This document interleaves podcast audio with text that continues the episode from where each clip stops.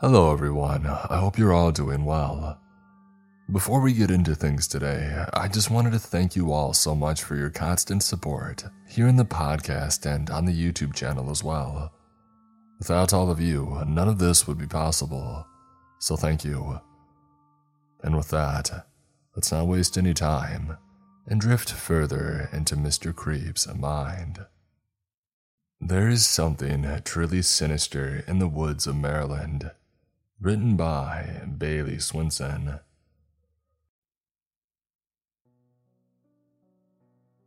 I never believed in monsters, witches, or any of that nonsense. But if none of those things are real, then what drove us out of a house that me and my girlfriend were happy in? If there's no such thing as malevolent, unseen horrors, then what did I see in those woods that I now know have been abandoned by God and all that is holy? My girlfriend and I had just graduated college, and we had to face the Herculean task of looking for a place to live with a ton of student debt and no job. My parents weren't really around to give us any shelter, and I would rather be homeless than live with my girlfriend's mother and her whipped dog of a father. After a long time of looking, we finally found a place somewhere back in the mountains of Maryland. A small, humble abode by the roadside, with neighbors separated by thin strands of woodland, and a furniture store that we could both get a job at right down the street. And also, there was a solar power farm right down the road as well. In short, it was the almost ideal home, except for the fact that the landlord was a dying, greedy old man who practically spoke in snarls and murmurs. His wife was much easier to deal with, and she was the one who gave us the tour of the $600 a month property honestly ludicrous in price for the area and the house, especially since it came with two sheds that were almost exclusively for the landlord's personal use. The house itself had one bedroom, one bathroom, a sizable living room, and a small kitchen. It also had an outdoor patio space big enough for us to invite our friends over for a board game night every once in a while. My girlfriend had asked about the woods across from the backyard, where through the trees you could vaguely see the facility that the tourists who visited the lake area would store their overpriced boats at. The landlord's wife told us that the woods weren't technically part of the property and that no one ever goes through there. After the tour, we made our first month's payment and got what little that we had brought with us unpacked. It was a fresh start for my girlfriend and I. After unpacking our things, we did a much deeper inspection of the house, more importantly, the bedroom area where we would be sleeping. Even in the early spring of Maryland, the weather could be quite wet and cold, but this room was unnaturally so. From the moment that we set foot in it, we felt like we had just walked into a cave. The carpet was so cold that it almost felt moist. I could almost see my breath, and to our left was the only object here before us a single large mirror up against the wall. My girlfriend and I decided that it would be better to maybe hold off on sleeping in this room. It was getting late, and we hadn't had any time to set up our bed before. We were both too tired to even carry on. We decided to use the pull out bed underneath the couch and to sleep on it for the night. This place was definitely the furthest from our dream home, but it was still pretty cozy. And we finally had a place of our own, and I couldn't wait to explore the woods outside. Later on, I awoke around 4 a.m. with horrible sleep paralysis. My gaze was fixated at the curtains, where I saw a figure through the moonlit white veil. It was tall, and even though I couldn't make out more than a shadowy visage, I knew it as real as the fear in my heart, and it was watching me. This stalemate continued until I could see a thin hint of blue dawn light, and the shadow seemed to fade and disappear completely. Free from my sleep paralysis, uh, finally, I decided to fall back asleep until my heart stopped pounding. When I woke up in the morning, my wife had already prepared a breakfast banquet of cereal and milk, pretty good stuff. We planned to go across the street after and talk to the furniture store owner about maybe getting a job. I opened the white curtains to a beautiful morning with a front row view of the rising sun gracing the tree line. I could tell that I was just anxious about being in a new home. And this place really was our little slice of paradise, at least during the daytime. We made our way over to the furniture store and we met the shop owner, a welcoming lady in glasses and a ponytail. She couldn't have been older than 25, seeming rather young for a shopkeeper. Lucky for us, she was in need for workers and practically hired us on the spot. She gave us the paperwork to fill out, and we went through the formalities of exchanging employment information. Everything was going so right for me and my girlfriend, and to celebrate, we decided to take a victory lap through the woods in the backyard. It wasn't part of our property, so my girl was a little concerned about walking through there. But I assured her that nothing would happen, and if the forest rangers found us, they would simply tell us that the area was private and that we had to turn around and go back. After getting her to agree, we marched into the green sea. Looking back, I wish we had never walked into that god-forsaken place. When we traversed the thin trees that line the edge of the woods, we entered in a small opening of bushes. It was almost like the forest had a natural gate leading into it. When we walked through those gates, we found that it wasn't natural at all. The inside of the grove area was large and spacious with two bonfire areas on each end of the clearing. I, um, I don't think we should be here, my wife said with a bit of concern in her voice.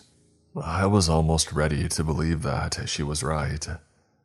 But stranger was actually the woodland area. We passed through to the other side of the grove, and what we saw defied explanation. In the center of the area was a large tree, bigger than any of the others. The troubling thing about it was the fact that the bottom of the tree looked burned and charred. It was strange as there was no other evidence that there was ever a fire in the area. We looked around and saw branches and sticks woven together through the trees to create a type of fencing area. It was like whoever was here before us had been trying to build a fortress or some kind of natural cathedral. We took a closer look at the burnt tree and found small sigils and runes carved around the tree. It even had slashes that looked like someone was attacking it with a machete. I I don't like this place. I'm going back inside. She turned to walk back in, and I looked up at the top of the tree to see a murder of crows that almost seemed to be staring directly down at me. I followed suit and went back inside with my wife. When we went in, we had finished unpacking and even got our bed set up in the bedroom before another mundane day in our new house had concluded. That night, I woke up again this time, not to the feeling of something staring at me through the window, but staring at me through the mirror. There was a shadow in the mirror. I could tell that it wasn't mine, and through the darkness, I could see white teeth break through a smile. I wasn't smiling, and my girlfriend was asleep next to me. It gave my body chills, but nothing could make my blood run colder than the sound of scratching and a light tapping on the window. My head turned slowly from the mirror into the window where I could see a large black bear. It didn't snarl or roar or even try to force its way inside. It just watched me. I couldn't scream. I couldn't even cry. And I froze when I felt cold fingers run down my shoulder. Thankfully, I was in bed when I had passed out from terror. I woke up at 10 a.m. the next day, remembering that there was no time for sleeping in because I had a job to do, and I wrote off the previous night as just another bad dream. The boss wanted us to be into work at 11, and I had about an hour to get ready. The job was but a 60 second stroll down the road, but I like my long hot showers. It was then that I realized something was off about the water. It was almost slimy, and it turned the curtains orange with rust. My landlord had said it was because the well that our water comes from has high amounts of iron in it. But I still didn't want to be in there that long. I got out of the shower, got dressed, and we made our way to our first day on the job. Her job was simple customer service and just some front desk work. Aya, on the other hand, had the job of assembling furniture and making deliveries to the lake resort area. Eight hours later, my wife and I clocked out and we made our way back home. Just as we were about to cross our front yard, the setting sun betrayed something neither of us had noticed before. Sitting at the base of some of the trees were small glass jars. We thought that it was the neighbor, but when we had picked it up and opened one of the jars, we found some odd things inside of them. There were some leaves that were brown and dead. Others had trinkets and gems, and the last item was a piece of paper with a sigil that seemed to be written in something the color of brown dried blood. It was these same sigils that we had found in the tree. Uh, honey, I don't think we should stay in this house anymore, Unfortunately, we didn't have the money to move again, but I was totally on the same page as her. The markings, the shadows, the unexplained forest, none of it made any sense. That night would be the last night that we spent in that house. Like the two previous nights, I woke up one last time to the sound of a low droning coming from the woods outside. It sounded like a chanting. Instead of being paralyzed this time, I walked, overwhelmed with concern and curiosity, outside into the foggy night and into the darkest of the woods. From the same grove area that we had been to before, I could see the large tree with a small fire underneath it. And surrounding this ginormous tree were two men, half naked, dancing and chanting around the tree. What was this? Some kind of hidden cult in the woods. That's when, riding on the back of a bear, there was a shaman dressed head to toe in voodoo looking attire. His flesh was painted in red. It could have been blood. It had strange patterns and he adorned skulls and talismans all over him. He had jagged, blood-stained teeth and razor-sharp claws, and he wore a crown of deer antlers. That was no human being. I'll tell you that right now. But I swear he looked right at me. And the two men stopped their dancing to turn and look at me as well, with their white, dead, lifeless eyes. I turned and ran straight into the house, into the toilet where I vomited the past three days worth of fear and concern into the toilet. Honey, honey, are you okay? It was my wife. We need to get out of here now. Her safety was my number one priority, and I didn't want her anywhere near those maniacs out in the woods. We quickly got out of there and uh, we didn't turn back. On the way to a motel, I explained everything to her and everything that I saw about the shadows and those people in the woods. Now, I could see how she would be skeptical, but she knew that I wasn't lying. She felt the same way that I did. Plus, I never lied to her about anything, and she could see that my fear was real. We still kept our jobs at the furniture store, and we only go back to the house to pick up our things during the day. We live with her mom and her father now, and yeah, she isn't the best, but I'll take somebody nagging over being sick with fear any day and I don't go hiking in the woods of Maryland anymore.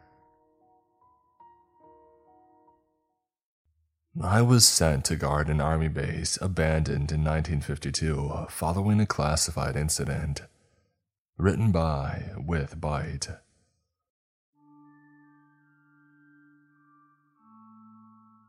I was a grunt. I had been trained to run towards danger, to not question orders to appreciate the importance of polishing and precise folding and saluting. Some people might have said that this made me dumb. Well, I would have told those people that they did not know me. I grew up in a town where 60 was old. Poverty and the booze and the drugs which followed in its wake cut short a lot of lives before then. Men and women, hardship did not discriminate in my experience. Prison could seem inevitable for some, and for a while it looked like that was where I was headed. But then I enlisted, and all of a sudden the world had a horizon which stretched further than the gutter. Do you know the most important thing I learned in my basic training? I learned how to hold my head up high. So, yes, sir, that was me. I was 21 and I was stationed in a base a long way from anywhere. There was nothing to see beyond the perimeter of the base other than desert. I liked it out there. At night, the sky was a wonder of stars, and the days were spent in the routines of training. We all knew the call might come at any time for us to up sticks and head to one of the dozen hotspots around the world where trouble was brewing. We would be going as peacemakers, but a stray bullet didn't see the difference between a soldier sent to help protect and one there to invade. Whatever situation we found ourselves in, we would be ready. Beyond the training, downtime was excellent. The food in the mess was the best that I had ever eaten. There is a cinema on base which had all the latest movies. I was not too keen on the endless procession of superheroes, but I loved settling down to watch alien monsters getting their backsides kicked by wisecracking dudes. I didn't have a girl back home, but I had met someone on base. Kirsty was 23 and a medic. Relationships between soldiers on base was against the rules, but as long as we were careful, it was fine. Still, there were times that I felt like a teenage boy sneaking through his sweetheart's bedroom window, all the while waiting for a dad to come out and start hollering. All in all, life was a breeze, it was not until the orders came through about Camp Adams that things started to twist out of shape. Camp Adams was a former military base sited to the east of us. It was a two hour drive, and I felt every rattle as the truck transporting us there crossed the rock strewn desert. There were no road and no signs. Earlier that day, when the orders were issued, the officer addressing us told us that Camp Adams had been decommissioned in 1952 and that it was now derelict. That we had been assigned to guard duties at the camp and would be departing in an hour. And if you wanted to know anything more, write a letter home and ask your folks because that was all. We snapped to salute. I had been hoping to meet up with Kirsty later. I was a mean, lean fighting machine, but I was still flesh and blood, and I must admit, I was getting pretty sweet on that girl. I felt low because it looked like I wouldn't be seeing her that day after all. So, it was with a mixture of sadness about my girl and curiosity about the abandoned base to which I was being sent that I hurried to get kitted up. By the time we arrived, my spine was begging for mercy. I climbed tentatively out of the back of the truck and I looked around. Razor wire ran along the top of the mesh fence. Rust had darkened the metal in places, but the barbs still looked like they would gash skin clean open. A gap in the fence, which appeared to have been freshly cut, was our way in. Our NCO lined us up and marched us in. There were only ten of us, and we were all pretty raw. This was the first time I felt like I was not in a training scenario, and my nerves were tingling as we entered a warren of derelict buildings. Their windows were smeared with decades of dirt. A faded signpost affixed to the top of a wooden pole showed the way to the mess and the quartermasters and the infirmary. And I tried to imagine the place bustling with troops orders being shouted, and announcements made over the loudspeakers, which still rose above the rooftops. They had been silent for 70 years now, I thought, and then I told myself to focus on the here and now. We had reached what had clearly once been a parade ground. A flagpole stood proud and empty at the far side. The man next to me shielded his eyes from the sun as he peered up at it, and then he muttered, what are we meant to be guarding? He had a point. This place was a dump. After being kept standing there for half an hour, an officer strode out, a second lieutenant. Sweat patches under his armpits ruined his otherwise immaculate uniform. When he addressed us, it was clear his path here had not started in some poverty stricken backwater.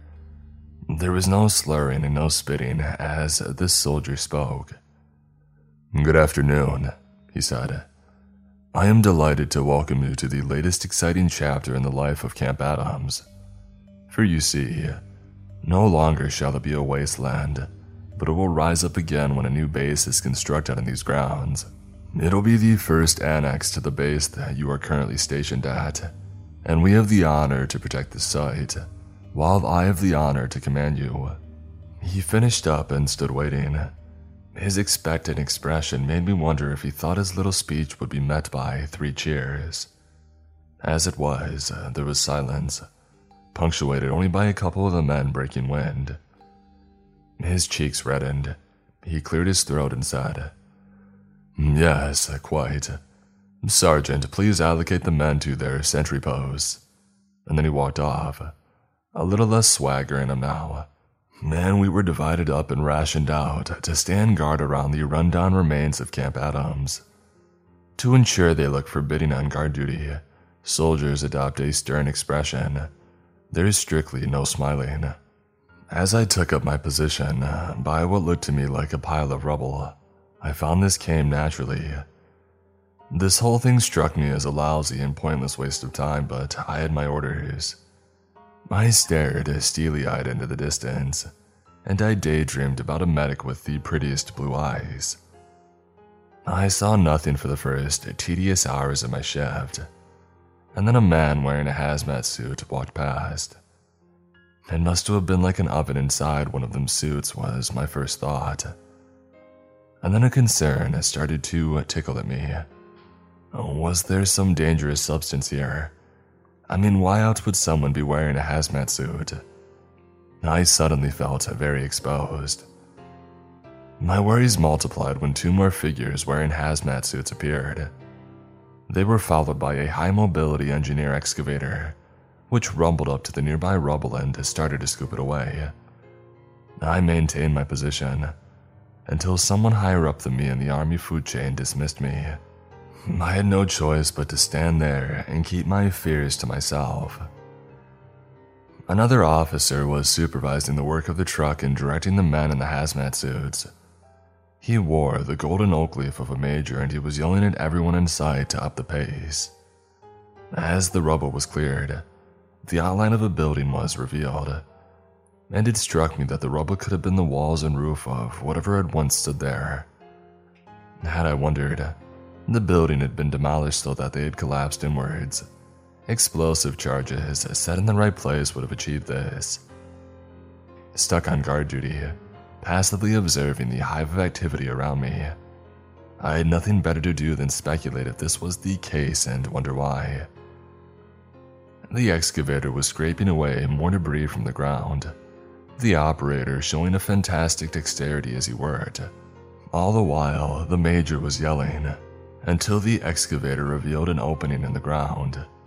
He paused when it did, a bug eyed look of anticipation on his face. I could see the beginning of steps in the hole, leading down to a basement level, I guessed. I watched as the men in the hazmat suits descended the steps. My imagination continued to race, now wondering about what might be down there. The minutes ticked by. I had been stood still long enough for the desert bugs to work out that I was an easy target. There was something crawling up the inside of my trouser leg, something else buzzing next to my left ear. I swatted, one hand on each pest in one swift, coordinated movement.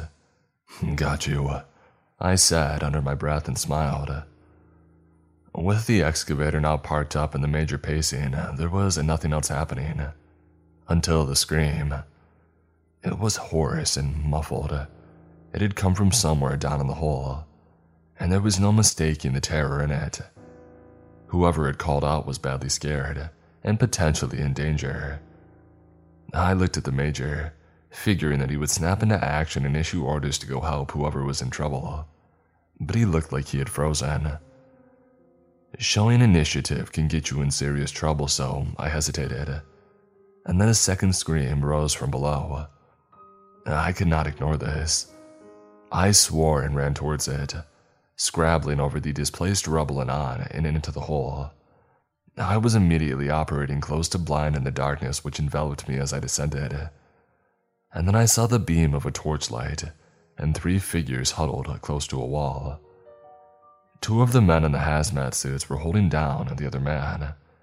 He was struggling and shouting, they're still here, still here, he yelled. One of the men restraining him must have heard my boots striking the ground. He whirled around and looked at me. Help us get him out of here, he shouted. Yes, sir, I replied, and the three of us carried the distressed man back to the surface. It was only when we had placed him on the ground, away from the hole in the rubble, and that I had stepped back that it struck me. I had gone down without any protective equipment. If there was hazardous material down there, I would have been exposed to it. The major had snapped out of whatever haze had possessed him, and had come over and was peering down at the man in the hazmat suit lying on the ground. Permission to seek medical attention, sir, I asked him. The major turned to me. After my man has been seen to, he said. My heart sank, but I wasn't surprised. When you're the lowest of the low, being at the back of the queue comes naturally. The major, meanwhile, had turned to the other men in the hazmat suits. What happened? he asked. Oh, We became separated, the first replied. The second added in. The next thing we knew, he was crying out. It sounded like he saw. The major cut him off. Need to know, he hissed. Now, let's get him to a medic. I want him back on his feet and back down there ASAP. We carried him over to a jeep adorned with the decals of the medical corps. To my surprise, Kirsty was sitting in the driver's seat. My spirit soared and I bit my tongue. I could not tell her how happy I was to see her. Not till the next time that we were alone. She climbed out of the jeep and saluted the major and the second lieutenant, who must have been alerted by the screaming as well. But he had taken his time making an appearance, I thought cynically. The major stared at Kirsty and said, I am sharing this with you purely so that you can treat him. His suit may have been compromised, and there is the possibility that he has been exposed to the remnants of an unknown chemical agent, and this is causing hallucinations. Kirsty took this in calmly, professionally. The second lieutenant looked like someone had poured a bucket of ants into his army pants. Are we talking about biological weapons? he asked. If we are, I insist we pull back to a safe distance. A sneer creased the major's face. There was an incident here in 1952 which led to the base being abandoned. The incident was and remains classified top secret. However, I've been given special access to reports that talk about outstanding progress and cutting edge research that would benefit defense and offensive operations. This activity was halted by the incident, and I am here to carry on where they left off. I believe the work carried out here 70 years ago can help us develop new assets which we can use to fight the enemies of our great nation. The second lieutenant looked like he was about to puke. What about the annex? he asked. The construction work. The major's voice was brutally cold when he replied. There is a mission which will proceed. You have your duty to do, soldier. He left, the last word hanging. Disobeying a senior officer meant a one way trip to the guardhouse and the end of a promising military career. The second lieutenant stood attention and saluted. Yes, sir, he said. The major returned the salute with a lazy motion of his hand and said, Now look lively. We're going back in, as a full complement this time. While the second lieutenant rounded up the rest of the soldiers, Kirsty checked out the man in the hazmat suit who had lost it earlier. There are no signs that he's been poisoned, she told the major when she had finished. But I would recommend he be removed from active duty until we get back to base and run tests. The major clearly did not give this any consideration. Nonsense, he told her. If he can stand, he can work. And then he turned to the driver of the excavator, who was leaned against his machine, smoking a cigarette. And you, man, the major hollered at him. You're coming with us as well. The driver's expression was a picture of disdain, but he did as he was told. We all did, and were soon making our way single file down the steps. Only Kirsty was left behind. The darkness was cut open by the crisscrossing beams of torches. The three men in the hazmat suits led the way. The officers followed. The second lieutenant was visibly shaking. Was he wondering, as I was, what we might be breathing in? My chest felt tight and beads of sweat trickled down my face, even though it was cooler down here than out on the surface. I wiped my hand across my brow and tried to focus as we made our way along corridors lined with small rooms. Through dust coated windows, I saw lab equipment and display boards. A tweed jacket hung on a coat rack in one of the rooms. A magazine lay on a table in another, its pages curled up with age. We were crowded together, restricted. I wasn't claustrophobic, but my sense of unease was rising. There were too many unknowns, not least the classified incident. I need to know. I grumbled to myself as we shuffled forwards along yet another corridor. It stretched out into a new darkness, one of the men in hazmat suits placed his torch along its length and then cried out, I told you, I told you. The major snapped back, Do not lose discipline. If the man in the hazmat suit heard, he paid no heed. He was pointing into the corridor. It's there, can't you see it? New torch beams reached out, and yes, I could see. Movement. A dark shape. Something had passed along the end of the corridor, and whatever it was, it was heading away from us. The Major had seen this as well. Follow it, he ordered. The man in the hazmat suit who had spoken was uh, clearly having none of this. He pulled off his helmet. His skin was pale and he looked close to tears. No, he said. We have to get out of here right now. They are here. The Major opened his mouth about to throw out another command, when the first of them appeared. There! The soldier who had seen it first whispered, and we all turned. It was in one of the rooms, bathed now in torchlight. The man who had cried out was staring wide eyed at it.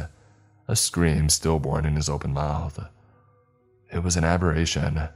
It must have been a man once, before its skin had decayed and fallen away, before its blood red eyes had sunken into the hollows of its face. What the? One of the men said quietly. It heard and turned its hideous gaze towards him. Its lower jaw hung loosely, attached only by wiry threads of flesh, but even so it seemed to be trying to speak. A hoarse gurgling whisper drifted from its shriveled lips. You left us, it said. Abandoned us. We stood, shocked, paralyzed by fear. You left us, it murmured in its sickening way. Left us while our hunger grew, but now we shall feed. In the wake of its words, the second lieutenant grabbed the major's arm and said, What do we do? The major did not respond. Once again, he seemed frozen, incapable to lead. I heard safety catches being released, saw barrels being raised, fingers poised. The other soldiers, my comrades, were waiting on their orders, but knew as I did that we needed to act, and act now before it was too late. It had not moved, the thing, but its gaze seemed to have drifted, to be looking over us into the darkness that remained. Moments later, I saw why. A half dozen more of the things were coming into view. Their bodies had decayed away in places, and the bone was clearly visible through gaping holes in their flesh. They moved slowly at first, and then they began to run, a tide of monsters racing at us, their teeth bared and their eyes filled with hate. They dug their fingers into the arms of the first soldiers that they had reached, snapped closed their jaws over shoulders, necks, and hands, desperately trying to fight them away. No triggers were pulled. It was happening too quickly, and we were crammed so closely together. Soldiers began to howl with agony. One, a few feet to my left, was still screaming, as one of the things tore through his scalp, and then it dashed his head against a wall, smashing open his skull. And then it began to eat. I looked away. I was shaking, terrified, and all around me it had intensified.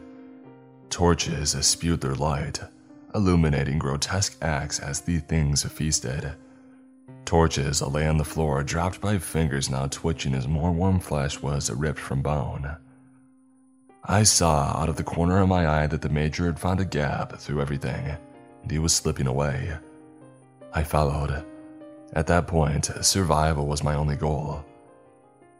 The Major darted into a room and was about to slam the door when he saw me coming, and he started to slam it anyway.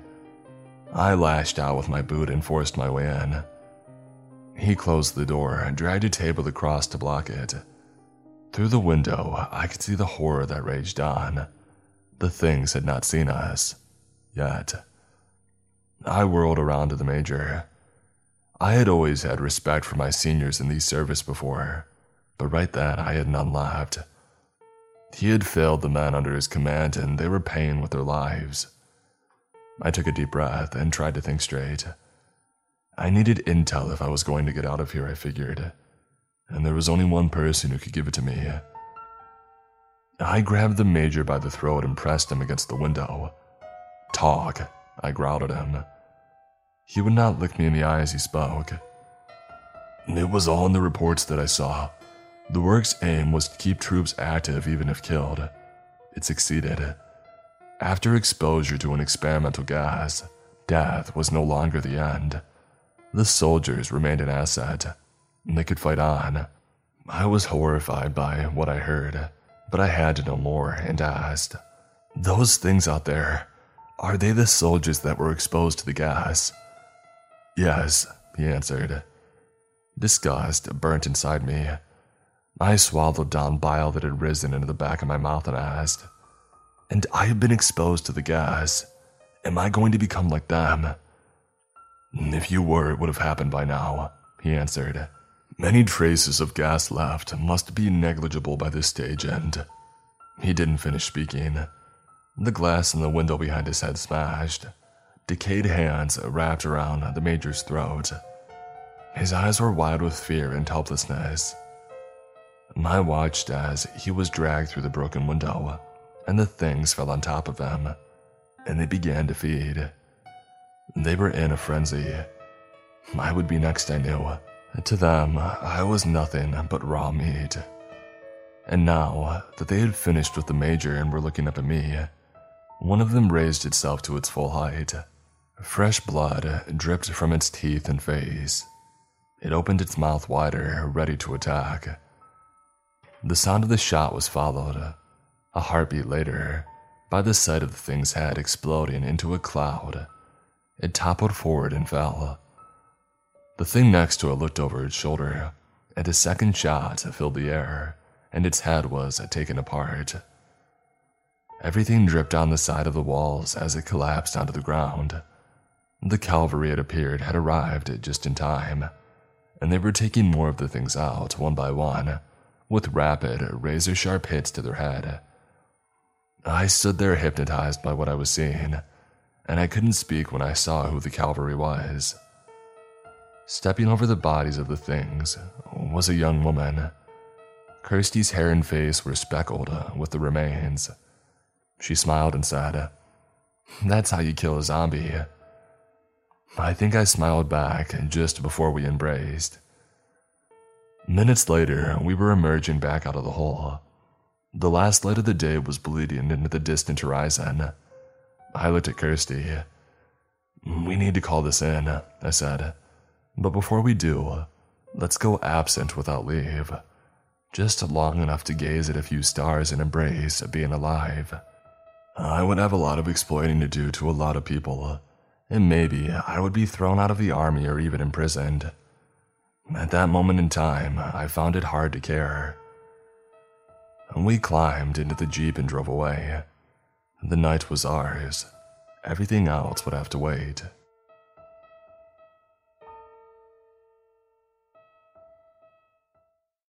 I agreed to help a friend renovate his new place. I uncovered an unspeakable horror. Written by N.S. Lewis.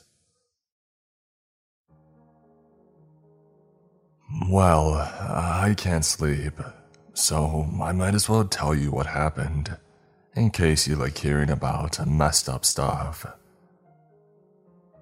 A few months back, a buddy of mine closed on a big house right in the outskirts of town. A multi million dollar affair, custom built back in the 80s. We had TP'd it for Halloween one year, back when we were both kids from broke families. Now my friend is rich and buying it as a second home. I do carpentry, so he called me up to have a look around before he pulled the trigger. I walked around, inside and out, and told him everything seemed to be in ship-shape condition. Not even a hint of mold or rot, and the guts were all nicely oiled too. The old guy who had lived and croaked there had kept up with every little detail. What about that one room? asked Evan. I knew what he was talking about with any further elaboration. There were four bedrooms and four bathrooms, not counting a finished basement. A kitchen, living room, a study, a laundry room, a bunch of closets, and etc. Everything you would expect to find in a house like that. All with the highest levels of finishes. And then, there was that one weird room it was down at the end of the hallway on the second floor. It seemed like maybe it was intended to be another bedroom. But once you went in there, you saw that it was tiled in white from floor to wall to ceiling. So then maybe you thought it was supposed to be like a spa room or something like that. But there were no fixtures, or any places for fixtures. There was a single electrical outlet and a single small hole in one of the wall tiles. Well, I don't know what the heck that's about, I admitted. Never saw anything quite like it. Yeah, it's it's bizarre. The guy's daughter said there was just this machine in here with a tube going into the wall. They got rid of it before they listed the house. I wonder what it was all about. I shrugged. I can hardly keep up with stuff these days. They've got refrigerators that you can watch TV on now.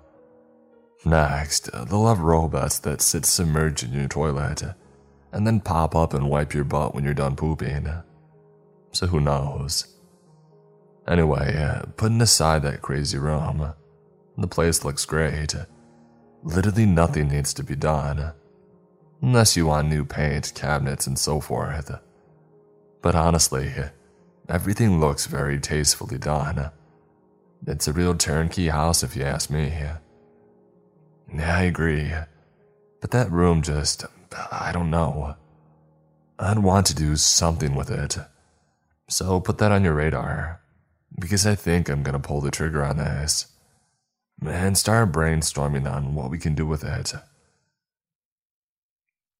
The answer that we came up with was to knock down a wall and open up one of these smaller bedrooms into a second master bedroom, adding a few windows along the way, since the room had faced the south.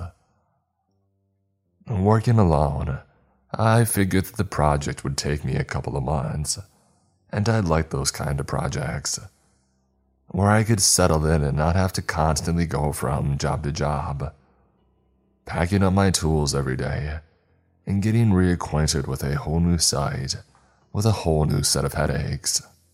But still, my enthusiasm died the first day on the job. There was just something so creepy about that room.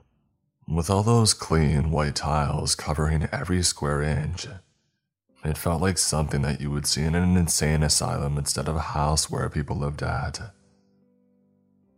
My first order of business was to get rid of those tiles. It took a couple of days to peel them off and haul them outside. And then the room started to feel more like a construction site than an unfathomable mystery. I had something that I could work with. Breaking through the wall to the adjoining bedroom would happen near the end of the project, so we could keep dust from spreading around the house as long as possible. Well, before that, I had to tear off all the old drywall, which wasn't worth salvaging through after stripping the tiles, and to take it down to the framing. And then cut new openings for the windows and to get those installed. I'll never forget the day that I started tearing off the drywall. For as long as I live, and no matter how drunk I get,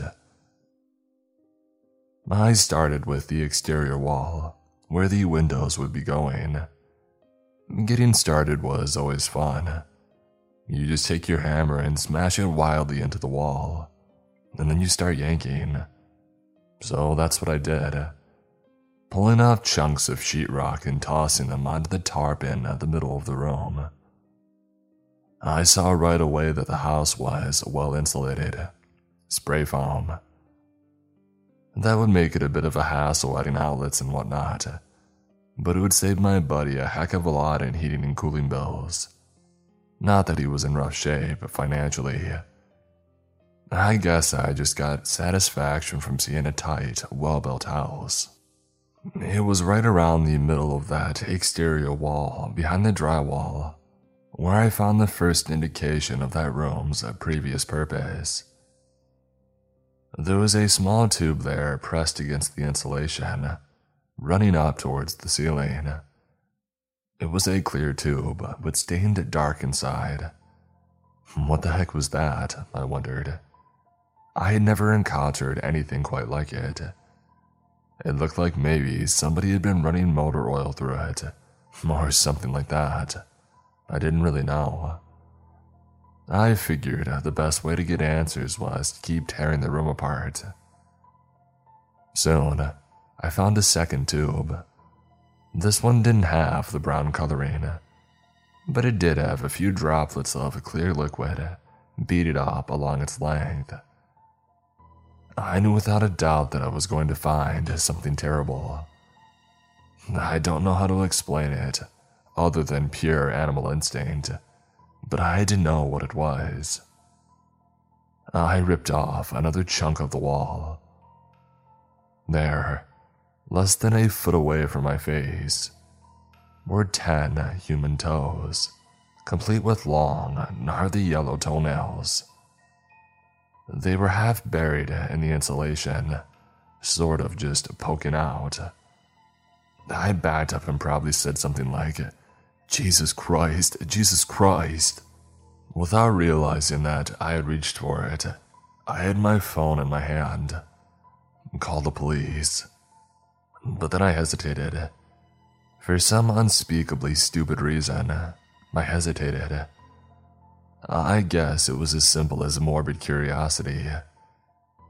If I didn't peel back that wall myself, then I might never know what was really back there. It was a human body, obviously, but whose and what were those tubes? If I handed it over to the cops, I would be shut out of there while they did their work. They would take off the rest of the wall. Maybe they wouldn't tell the public what was back there for months or years or ever, but I had to know. For whatever reason or non reason, I just had to know.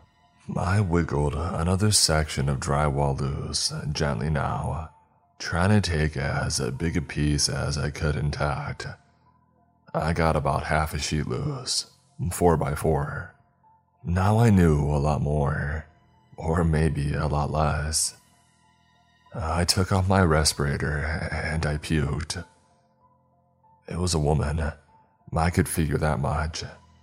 She was naked, and I saw now where the tubes had led. The stained one into her stomach, and the other one into her. I don't want to say. Jesus Christ. What the heck is this? I had my phone in my hand again, but then I dropped it because I was shaking so bad. The tubes. There were beads of water still in one of them, which means that she's alive, or was recently. I forgot the phone and frantically tore away the rest of the wall. It came apart in a mess of dust and small chunks because I was in a frenzy. Finally, I made it up to her head. She had another tube stuck in her mouth, leading up towards the roof. Her flesh was sagging off of her face, like it was sagging everywhere else, as if in a slow and desperate attempt to escape the world. Her eyes were wide opened and uh, milky white. She's dead, I thought. And then she blinked. Man, that, friends, is when I called the police and they took over. If you're wondering who the heck that woman was and why she was in the wall, well, join the club. I'll tell you the rest of what I know, or at least what I think, for whatever good that'll do. First, uh, the nitty gritty. I think that poor woman was kept behind that wall for a very long time. The tubes to carry her waste away probably ran down and joined the main sewer line. The tube leading outside. I figured this out by having a look around the house while the police were busy inside, hooked up to the gutter system. So she drank water when it rained. My best guess is that she was fed through that machine that the previous owner's daughter had removed. It must have ground up food and shot it through the tube going from the room into the wall, or something like that.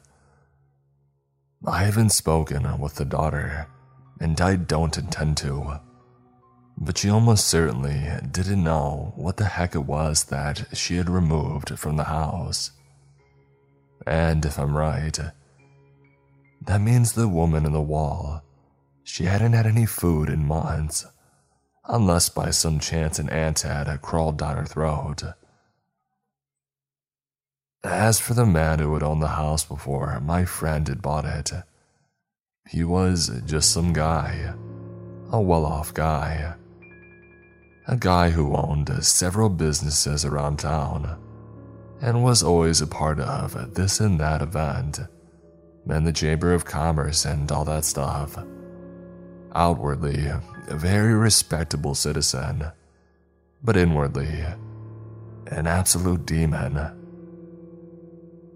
Assuming that he was the one who put the woman in the wall, I don't even know that part of it. If he did, then he would have had to hook up all that stuff himself. He would have had to at least put the drywall up, if not the tile. Plus, the woman was half encased in spray foam insulation, which isn't usually a DIY project. But I suppose if you're going to be evil and crazy enough to do something like that in the first place, a few days' worth of manual labor is the price that you have to pay, even if you're rich. Anyway, he had to at least know about it, since, again, I'm assuming I'm right about the machine. Somebody had to keep feeding that woman, and it was his house. I don't know. I've been drinking and my mind is starting to creep down all of these different alleyways. Starting to. Uh, Heck, I haven't stopped. It was a week ago that I found the woman, and I guess that I must have slept at some point since then. I just don't really remember it. And now you have it too. I guess the only thing to say at this point is if you're able to wake up each morning and not find yourself literally trapped inside of a wall with tubes coming in and out of you, then you better consider yourself lucky. That's the thing I'm telling myself anyway. Thanks for listening.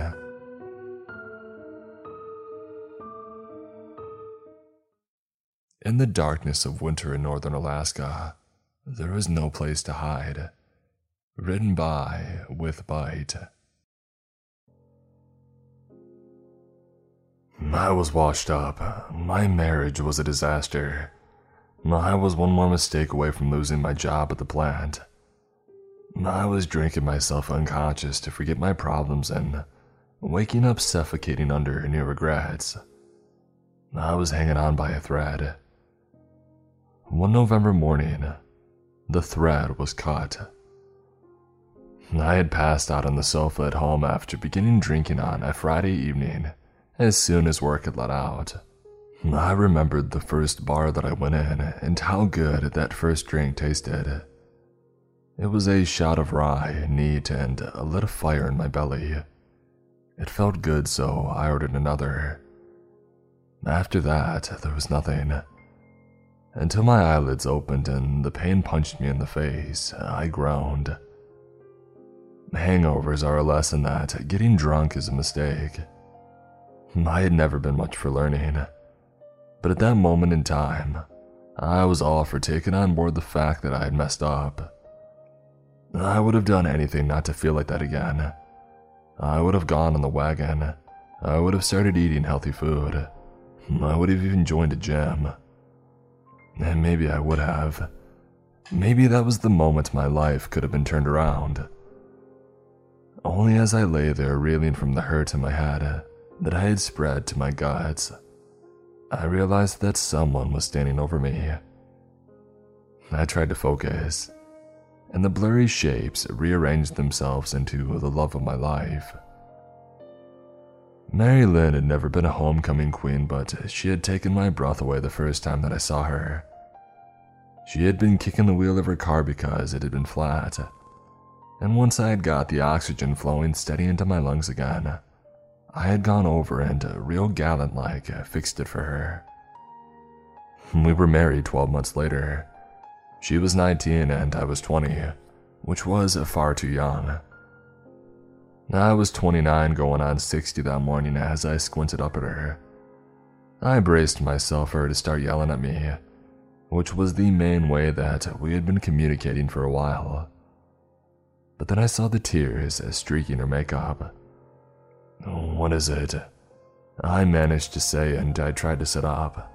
The pain transferred its attention to a point just behind my eyes. I shed a tear myself and I blinked. Look here, she said and pointed at the TV. The screen showed the inside of a store. It had been trashed real bad. The contents of its shelves were scattered across the floor.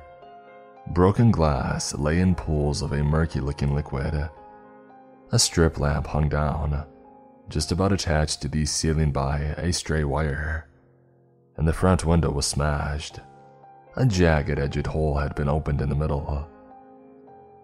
And then a newsreader's bland voice told the viewers the shocked owner was met by this sight when he went to open up his family business at 5 a.m. this morning. Police would like to speak to this man who was captured on the shop's CCTV. A fuzzy image appeared. A man, unshaven and wild eyed, standing amid the wreckage. It was me.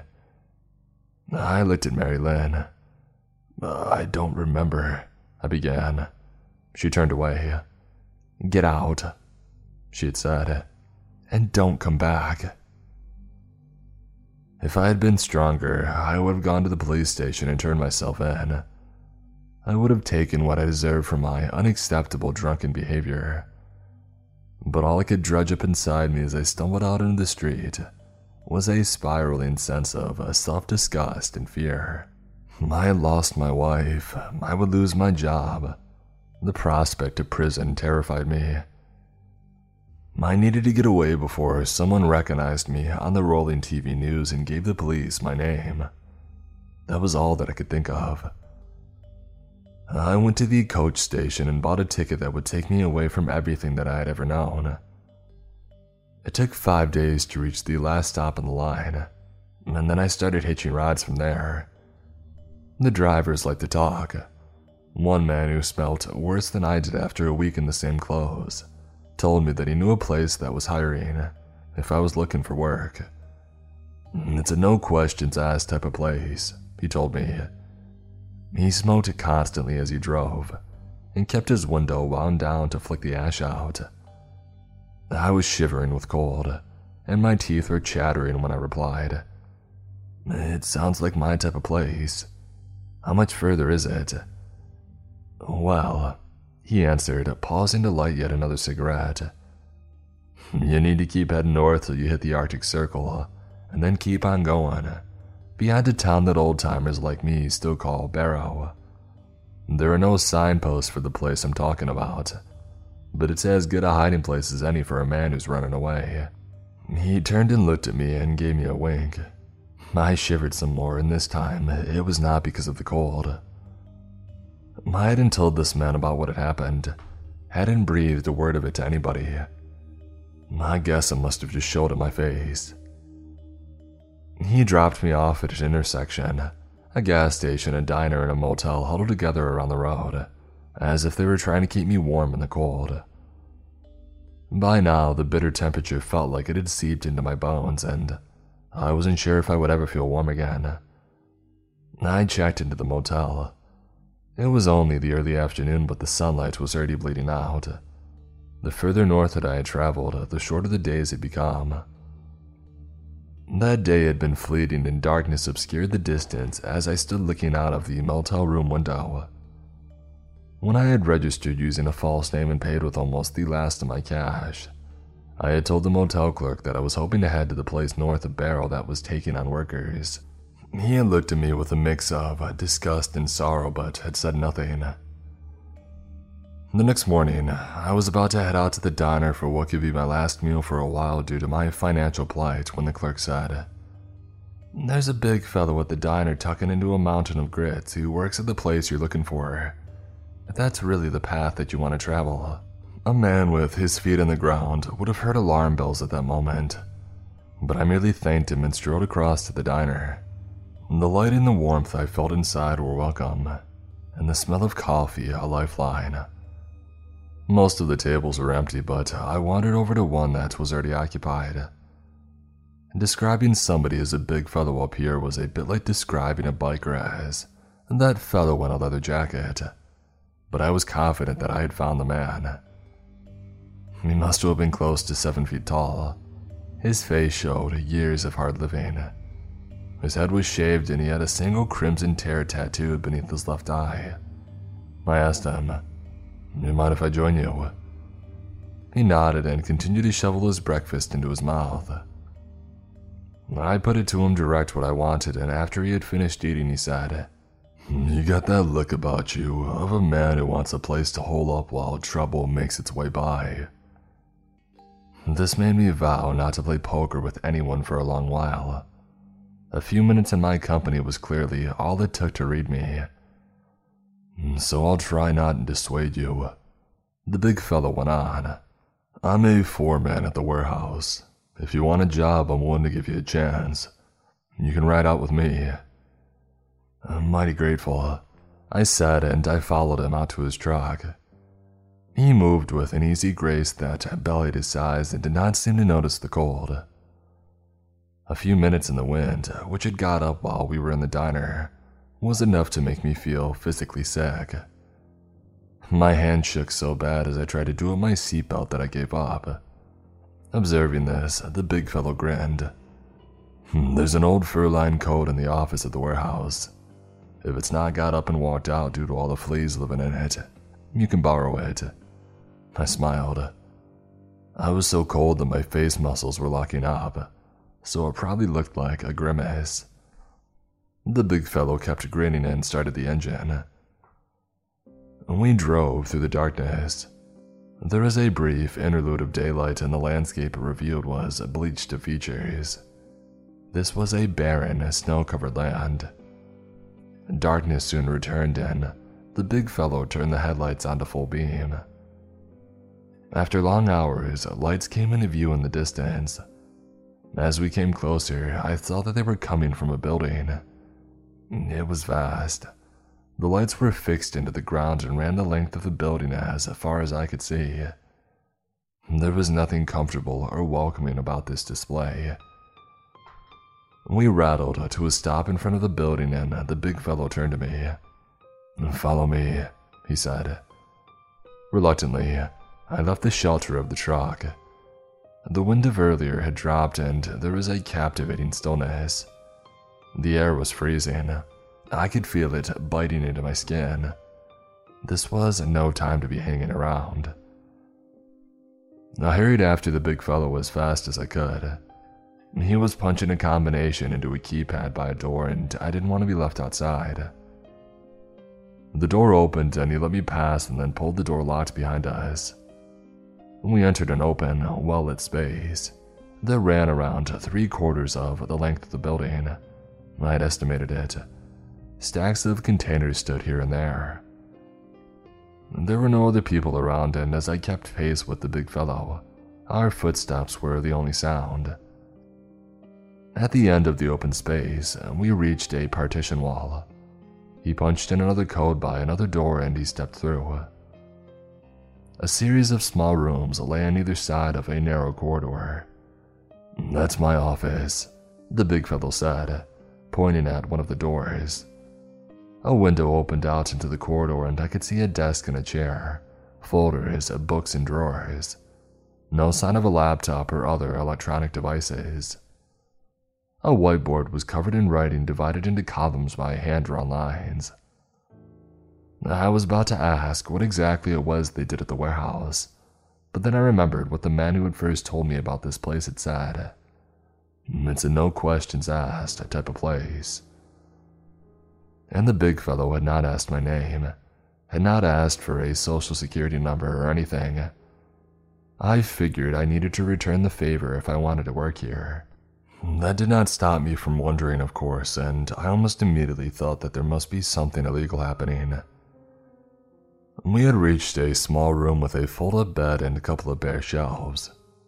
You'll be sleeping here, the big fellow said. Try and get some rest. You'll be pulling 12 hour shifts, and the first one starts in under six. I'll leave that coat just outside.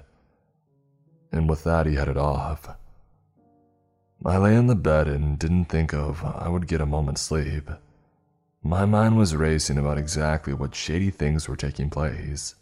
Was I at a distribution hub for hard drugs? Or maybe their stock in trade was illegal weapons, or chemicals sold in bulk and in no way approved by the FDA. Whatever was going on, the location meant that there would be no prying eyes. It felt to me, though, as if the warehouse was locked up for the winter. Come spring, uh, the network would reopen. But for now, the building was still, enveloped in a wilderness beyond which a different world existed. One of bustling cities in the internet, of Friday night drinks and shopping malls. One which was just a memory. Hmm, rise and shine, boy, a voice said, and I opened my eyes. Uh, I must have drifted off after all. The man who was standing, uh, looking down at me, appeared to be in his forties. He wore a long coat which reached down to his calves. His hair was completely gray. A fat scar ran the length of one of his cheeks. As with the big fellow's tear tattoo, no questions meant how he got this had to remain a mystery. That was probably for the best, I decided. Now that I had had time to think, I was realizing what a jerk I had been. Running all the way out here to this strange place because I had panicked and freaked out. Before, I had been looking at charges for criminal damage, something like that. I was no lawyer, but now I had the feeling that I was a big part player in some major operation. As soon as I could, I would get out of there, get myself home, and face the music. Scarcheek clearly did not share the big fellow's habit of smiling easy. Mm, you're going to shift it, boy, he said with a sneer. I've got to show you the ropes before I get my head down. Come on. He pointed one of his thumbs at the door. I went with the flow. He took me outside where he started by showing me the generator sheltered around the rear of the building. This beast is more important than your mama, he told me. It's connected to a control panel inside where we set the levels for the exterior and the internal lights. And without it, we got no light. Apart from in the hours of daylight, I chipped in. He looked at me like I was a complete idiot. Boy, he said, we're in the polar night now. The sun has set for the last time for two months, and it'll be dark 24 hours a day for the next 67 days. I wrapped my arms around myself. I was mighty thankful for the coat the big fellow had left for me. It was worn and filthy, but it was fur lined and had taken the edge off the cold when I had first stepped outside. As I took on board what Scarcheek had said, the comfort offered by the coat seemed to fall away. There was no way that I could handle two months of darkness. Apparently oblivious to my growing misery, but more likely simply not caring. Scarcheek began to list a daily routine of maintenance checks that I would have to do. And then he said, And when the road can be used again, we. What? I spluttered. Again, he gave me the, What kind of fool are you looking, said. We're going nowhere until the sun rises again in January. He carried on giving me instructions, but I was no longer listening, and by the time he left me to begin my shift, my mood was as bleak as my surroundings, and I worked through my checklist without paying much attention to what I was doing. One of my tasks was to do a manual check of all the exterior lighting. I stepped outside to be met by the glare of the lights. They showed the face of the building in all its grimness and reached out for dozens of feet across the empty, snow covered ground, illuminating nothing. I began to trudge around the building, I started off by trying to walk with the wind at my back, but I soon abandoned that. The way the wind swirled meant my face kept being exposed, and no which way I turned. It was pretty cruel. After it felt like an age of this punishment, I had almost completed my circuit to the building and was getting up the courage to take a hand out of my coat pocket to enter the door security code when I thought that I noticed a movement in the distance. Was there something out there? Skirting the edges of the lights. Yes. I caught sight of a silhouette, a shape moving rapidly on all fours. It must, I guessed, have been a wolf, maybe a bear. I had no idea what kind of creatures lived in this bleak and freezing wilderness. Mean ones, I decided, and not ones that I wanted a close encounter with. I turned to the keypad and hurriedly punched the code in. Back inside, I was working through the rest of the list when the big fellow walked up. I noticed that he had a holster on his belt and wondered why anyone would be carrying all the way out here. Once more, though, no questions won the day. He smiled at me and said, I'm glad to see you're doing such a great job.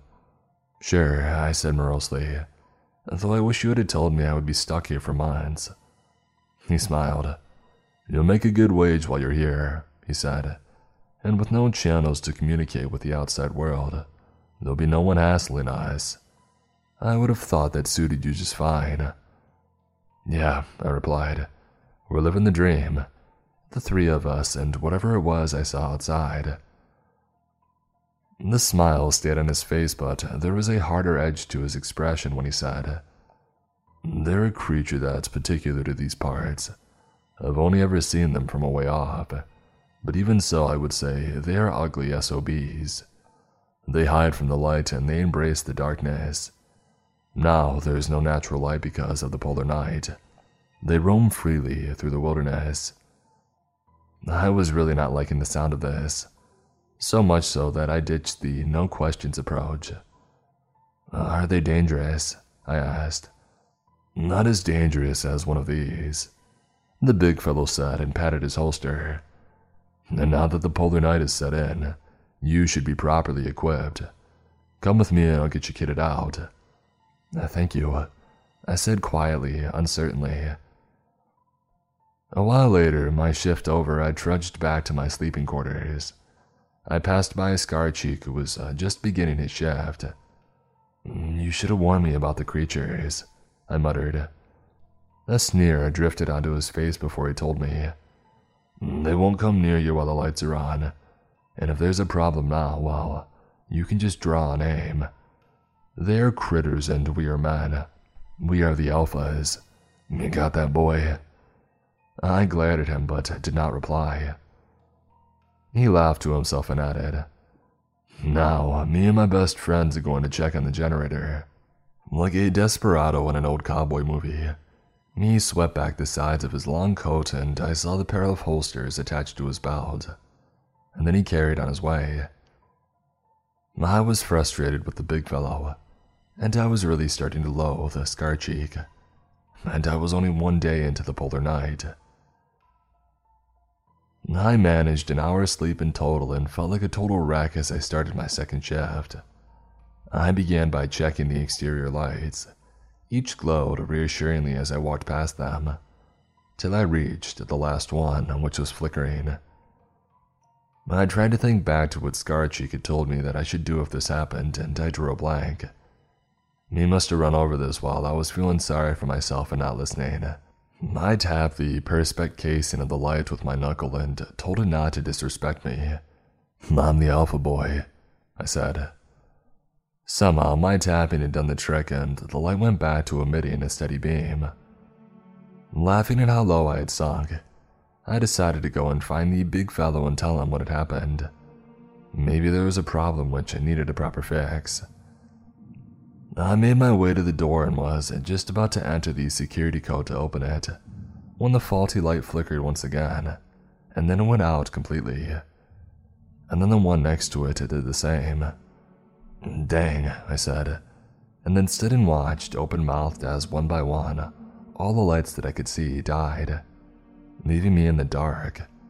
And I wasn't alone. There was something moving out there, one of the creatures, I was sure of it unless it was my imagination. I told myself to focus. All I needed to do was enter the security code and then I could head inside, find the big fellow in Scarcheek, and one of them would know what to do. Only I couldn't see past the tip of my nose. I would need to do this by touch. Not a problem. I assured myself and passed what I thought were the right keys. But nothing happened. I swore under my breath and I turned around. I had heard a new sound snow crunching underfoot. Under paw, I corrected myself, which really did not help. I returned my attention to the keypad. I was shivering badly now as well as operating blind. I pressed again, There were five numbers and then the hash key. Wrong again. I cursed. I tried to enter the code a third time. The sounds behind me were getting louder, there was no denying it. No blaming it on the wind or my imagination. There was something moving out in the darkness, and it was heading my way. I placed my fingertips on the keys. They were cold metal, so cold that it felt like they were burning my skin. I ran my finger along the keys, ignoring the pain, and counting out where I was and one by one pressed the numbers, ending with the hash key. There was a click. I turned the handle and the door opened. I exhaled, stepped inside, and smiled. The lights were still on in here. I began to run and began to shout. The lights have gone off outside. The big fellow was the first to appear. Slow down, he said. What are you saying about the lights? Flickered, I gasped, and then they went out. And then back on then nothing, it's all dark. I hadn't seen Scarcheek come out of his sleeping quarters, but there he was. What have you done, boy, you idiot? He snapped. Nothing, I protested. They just went off one by one. The big fellow held up his hands. Easy there, he said. It was just a glitch, some problem in the system which can be easily fixed. I nodded. That sounded good to me. Problem sorted. But then I remembered. There was something out there, I said. It was coming towards me. Ah, yes, the creatures, the big fellow said. Let's not worry about them. They will keep the darkness outside and try not to come in here while the lights inside are still on. He smiled his uh, by now familiar smile, and I started to feel better. And then he added, And of course, because the doors are closed, I can't get in anyway. I stopped feeling relieved, started panicking again as I tried to remember. Had I closed the door behind me? I swore. What is it, boy? Scarcheek asked, and his eyes narrowed.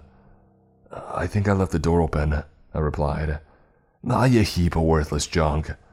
Scarcheek spat these words out and then flicked back his coat and, with a lightning quick movement, drew. I got this, he said and began to walk in the direction of the door that I had left open. You go with him, the big fellow said. Give him backup, I'll be along in a minute. And then he made his way towards his office. I did the last thing that I wanted to do. I headed back towards the open door and the things waiting in the darkness. I got there to find Scar Scarcheek standing in front of the open door, both of his sidearms blazing. He was firing out into the darkness and loving it. Yeehaw! He cried when he ran out of ammo, and then reloaded and let it rip again. I wanted to cover my ears and I wanted him to stop, but he wouldn't have listened to me. Thankfully, a big fellow caught us up. That's enough, he yelled when Scarcheek had once again emptied his chambers. Scarcheek scowled but did not argue. The big fellow had brought a torch with him, and he moved towards the open door and turned it on. A powerful beam cut through the darkness outside and revealed a hideous scene. Bodies lay across the ground, their blood staining the snow. I realized that for the first time, the creatures were not wolves or bears or any animal that I had known existed. They were around uh, six foot long and they were hairless. Their skin was very pale, but lined with darker veins which protruded. I could see the outline of their ribs as well, the sharp lines of their shoulder blades. They had paws but no ears or tails. From the way they had fallen after being cut down by Scarcheek, I couldn't see their face. And there was more of them out there, still very much alive.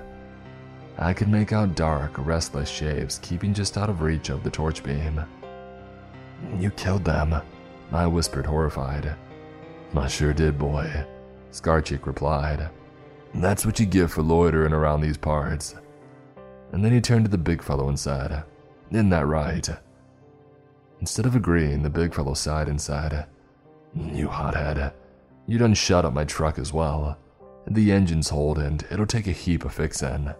And then the big fellow sighed again and closed the door. My shoulders slumped in relief and I managed a small smile. At least now the door was closed. There was no way for the creatures to get in, even if the inside lights had failed as well. Let's go see what the problem is, the big fellow said, and I was happy to follow him. The control panel was on a wall at the far side of the main open space, just before the partitions began. Dozens of switches and dials were set into it. The big fellow studied it and then frowned. Mm, it's a connection issue, he said. Most likely a cable has come loose. I jumped in with a question laced with hope. But can we fix it? We sure can, he answered. Once the connection is back, all you need to do is make sure the lights come back on, and you just gotta flip this switch here. He placed a hand on a red lever in the center of the panel. It's real simple. Great, I said. So, where's the loose cable? Outside, he replied. My guts tightened, and all of a sudden, my mouth was so dry that I couldn't swallow. When I said, What? The word came out so quietly that I doubt either of them heard. They were already busy anyway. Scarcheek was reloading, and the big fellow was bringing out two more of the torches and holding them out. I wanted to protest to say, There's no way I'm going out there, but instead I meekly took one of the torches from him. Once again, I must have been broadcasting my feelings. The big fellow looked down at me, looked me in the eye, and said, Has anyone ever told you you have a real negative attitude? Scarcheek chuckled at this. I had no reply and I trailed after them as they headed back to the door that had been safely closed 15 minutes before. It opened silently and, holding their torches in front of them, they stepped out. I followed. The first thing that I did was almost fall over one of the bodies. I steadied myself. Move in circles as you walk, pointing your torch forward, the big fellow told me. That way the creatures will keep their distance. Uh huh, I replied and span slowly round in a circle.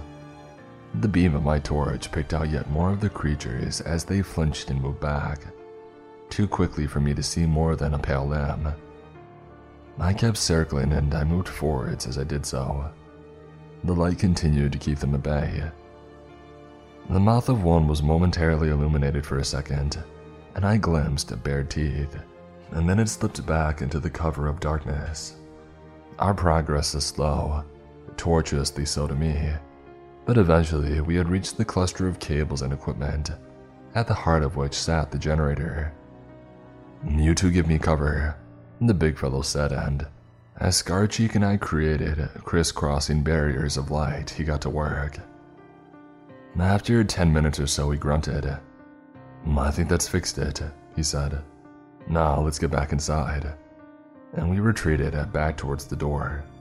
Mm, it's not far now, I said, and then I stumbled, fell, and I landed on the body that I had tripped over. My torch hit the ground, the beam pointing impotently upwards. The beams of the other's torches hit me in the eye. They had seen what had happened and both cursed me. I'm sorry, I said, I'm sorry. The body was still warm, its skin hard where my hands touched it as I struggled to push myself upward. Until I felt something tug at my leg, and then a shot rang out, close and loud. I flinched but managed to grab hold of my torch and swing it up towards my leg, where I saw the body of a creature. The top of its skull had been opened, and it wore a mask of red. It twitched and then fell still. I felt something pulling at my collar and I looked up. It was the big fellow, and he was hauling me to my feet with one hand. In his other, he held the weapon he had used to dispatch the creature before it had bitten me. Next to him, Scarcheek was moving his torch rapidly in a circle encompassing the three of us. A solid wall of shadowy figures encircled us, held back only by the light I knew. Get back to back, we rotate together, the big fellow said. I did as I was told, and we resumed our journey of a few feet to the door into the sanctuary beyond. The big fellow entered the code, and I saw the light inside as he opened the door, and I followed him into the warehouse. Scarcheek lingered. The big fellow hissed at him.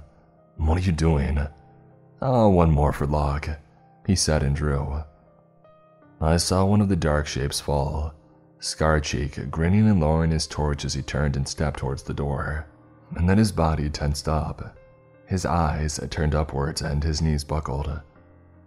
He fell face forwards onto the ground, and I saw the gash that ran the length of his spine. I saw extended claws, and they were razor sharp, tipped with red. And then the creature scurrying away from the light of my torch. We have to help him.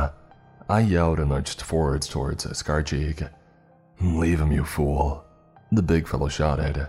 He's dead. We need to get this door closed. We can't just leave him, I yelled back. No! The big fellow screamed the word at me, and I retreated back through the open door, just as the inside lights flickered and then failed. It was dark inside now as well. I cried out, You didn't fix it, you made it worse. Ah, screw you, the big fellow screamed. I turned my torch towards him and saw that he was trying to close the door but couldn't. It was because the creatures were coming in. I scrambled backwards. My torch made patterns on the floor where it hung in my faltering grasp. I swung it back upwards to where the big fellow was. The creatures jumping up at him were reaching his throat easily. As big as he was, their claws were slashing at him, and red spurted out. The light of my torch made them break away, and I hurried towards the big fellow.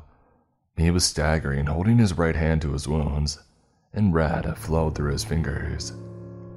With his other hand, he pointed his torchlight at the open door, keeping more of the creatures from coming in, I realized. I began to turn my torch in a circle. The switch, I said. Will it still work? He looked at me and tried to speak. Blood bubbled inside his mouth and then began to spill out. His legs buckled and he fell. I stood there helplessly and looked down at his body. My hand was shaking so much the beam from my torch jerked about crazily. I forced myself to hold it steady and once more began to move it in a circle. I saw teeth bared, claws raised, and the arched backs of the creatures as they approached me. I saw them in glimpses, in moments as the beam of light passed over them. They were ten feet away, eight. I could not keep them all at bay. In seconds, they would be on me and I would be done, cut to shreds. I turned and ran. The beam played across the floor as I raced towards the control panel. Behind me, I could hear them running, bearing down on me, but I could not look back. I could not stop. I ran and I was struggling to breathe. Sweat flew from me and I ran and I ran for my life. I threw myself at the control panel and, guided by the torchlight, I found the switch. If it worked, I had a chance. If it didn't, I was history. These thoughts raced as I grabbed the switch and I pulled it down. The lights flickered and then burst into life. I turned to look back at the creatures. They were everywhere. Hundreds of them, crouched on all fours throughout the warehouse. Their eyes were red, and I realized helplessly exposed to the glaring light as they had no eyelids. Their snouts were long and as pale as the rest of their abhorrent bodies, and everywhere their veins stood raised. And the ones nearest me, I swear that I could see the blood pulsing in them. They bared their teeth and reared up, but they were raging out an enemy that I could not overcome the light, and they rushed from the warehouse, scrambling over each other to get out. I waited until the last one had gone and then made my way back to the open door and I stepped outside. I could see that the lights around the exterior of the building were working again, and the creatures that had come so close to taking my life were almost out of sight. That was two weeks ago. It is December the 2nd, and I walk through the deserted warehouse, the light illuminating my every step, and all I have left to do is think. The polar night ends on January 23rd the sun will rise. There are still 51 days to go until then. Outside, the darkness awaits. I discovered a street of monsters that appears every leap year, written by Marcus Starr. I was nine years old when I discovered the street of monsters. I was walking home from school when it happened, daydreaming away. I must have taken a wrong turn. It was late February, at the dead of winter. The menacing wind was blowing me backwards as I trudged through the cold sleet and snow. I turned on to what should have been my street. Right away, I sensed something was wrong, but I was too cold to even care. And besides, I was just a kid. My only concern was to wrap my hands around my Nintendo controller, cozy up on the couch, and get lost in the wonderful world of Zelda. The wind stopped abruptly. This was a nice change. Without the insistent chatter of wind fighting my frostbitten face, I was able to see further on ahead. What first caught my attention, more like raised the tiny hairs on my prepubescent arms, were the houses. They were watching me, their callous whispers mocking me as I tramped across the icy sidewalk. A car pulled up, a classic roadster from the 1930s. It reminded me of my sister's ZZ Top record, Eliminator. The driver got out and he waved. And that's when I knew I was in trouble. The man, and I use this term very loosely, was easily seven feet tall and as slim as a pole. He wore a pinstripe, double breasted suit and a matching fedora and enough jewelry to satisfy a hip hop artist. His muscular face was finely chiseled, his smile deeply disturbing. My stomach tightened at the very sight of him. This was a bad man. I returned the wave and I kept walking. I stole a sideways glance just to make sure that he wasn't sneaking up on me. He wasn't. Instead, he moved effortlessly toward his picturesque suburban home, and he had morphed into it. His feet never touched the ground. I picked up the pace. It still hadn't dawned on me yet that this wasn't my street. Another car pulled up. It looked like the car from Scarface, which my sister made me watch against my will. I put my head down and I kept walking shaking in my winter boots. The car haunted me. Aruga. But it didn't look back. The driver shouted, Naked!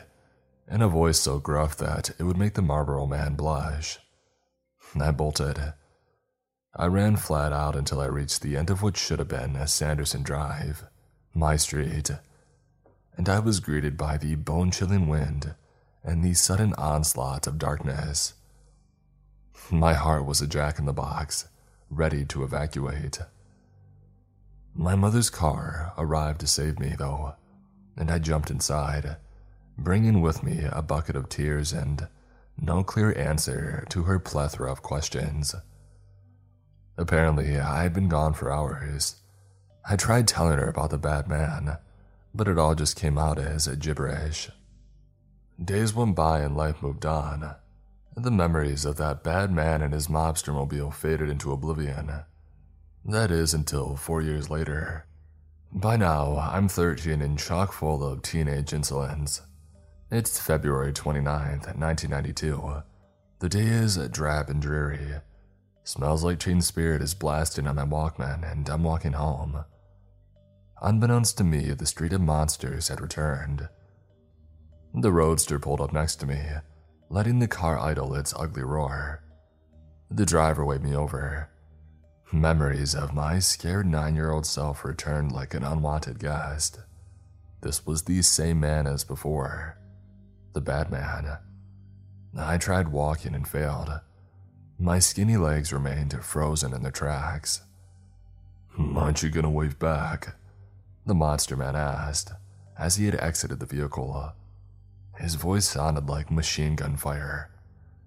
I shook my head, avoiding his terrible gaze. The thing's face twisted into a scowl, and before I knew it, he was towering over me, seething. By 13, I was quite tall for my age, but nowhere near as tall as this well tailored creep. When he touched my shoulder, a million screams of terror trampled across my soul. My legs buckled. I collapsed. Another roadster pulled up. Four men wearing matching garments spilled out, standing tall as mountains. Their faces were ugly. These were bad men, and they meant harm. They moved effortlessly my way, grinning like gamblers. Meanwhile, the bad man dragged me to my feet.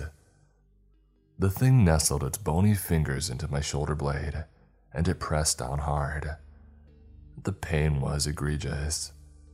Without a second thought, I kicked my boot down on its foot with the full force of fear, and then I booked it. As I ran, I noticed the peculiarity of the houses. They were alive and regarding me as one might watch a sporting event, betting on whether or not I would come out alive. You'll never make it, you nincompoop. A beige bungalow said in a smoky voice. A chorus of agreement followed. Fortunately, I did make it off the street, right back to where I started. Up ahead, my proper street appeared out of nowhere. So I hightailed it home, crawling into bed, and I wept like a baby. The next morning, I noticed the claw marks covering my badly bruised shoulder. Soon enough, those marks were discovered by my parents, who rushed me to the hospital. Nothing came of it, though. Those marks lasted all summer. I thought they would never go away. Sometime later, I told my best friend Michael about the Street of Monsters.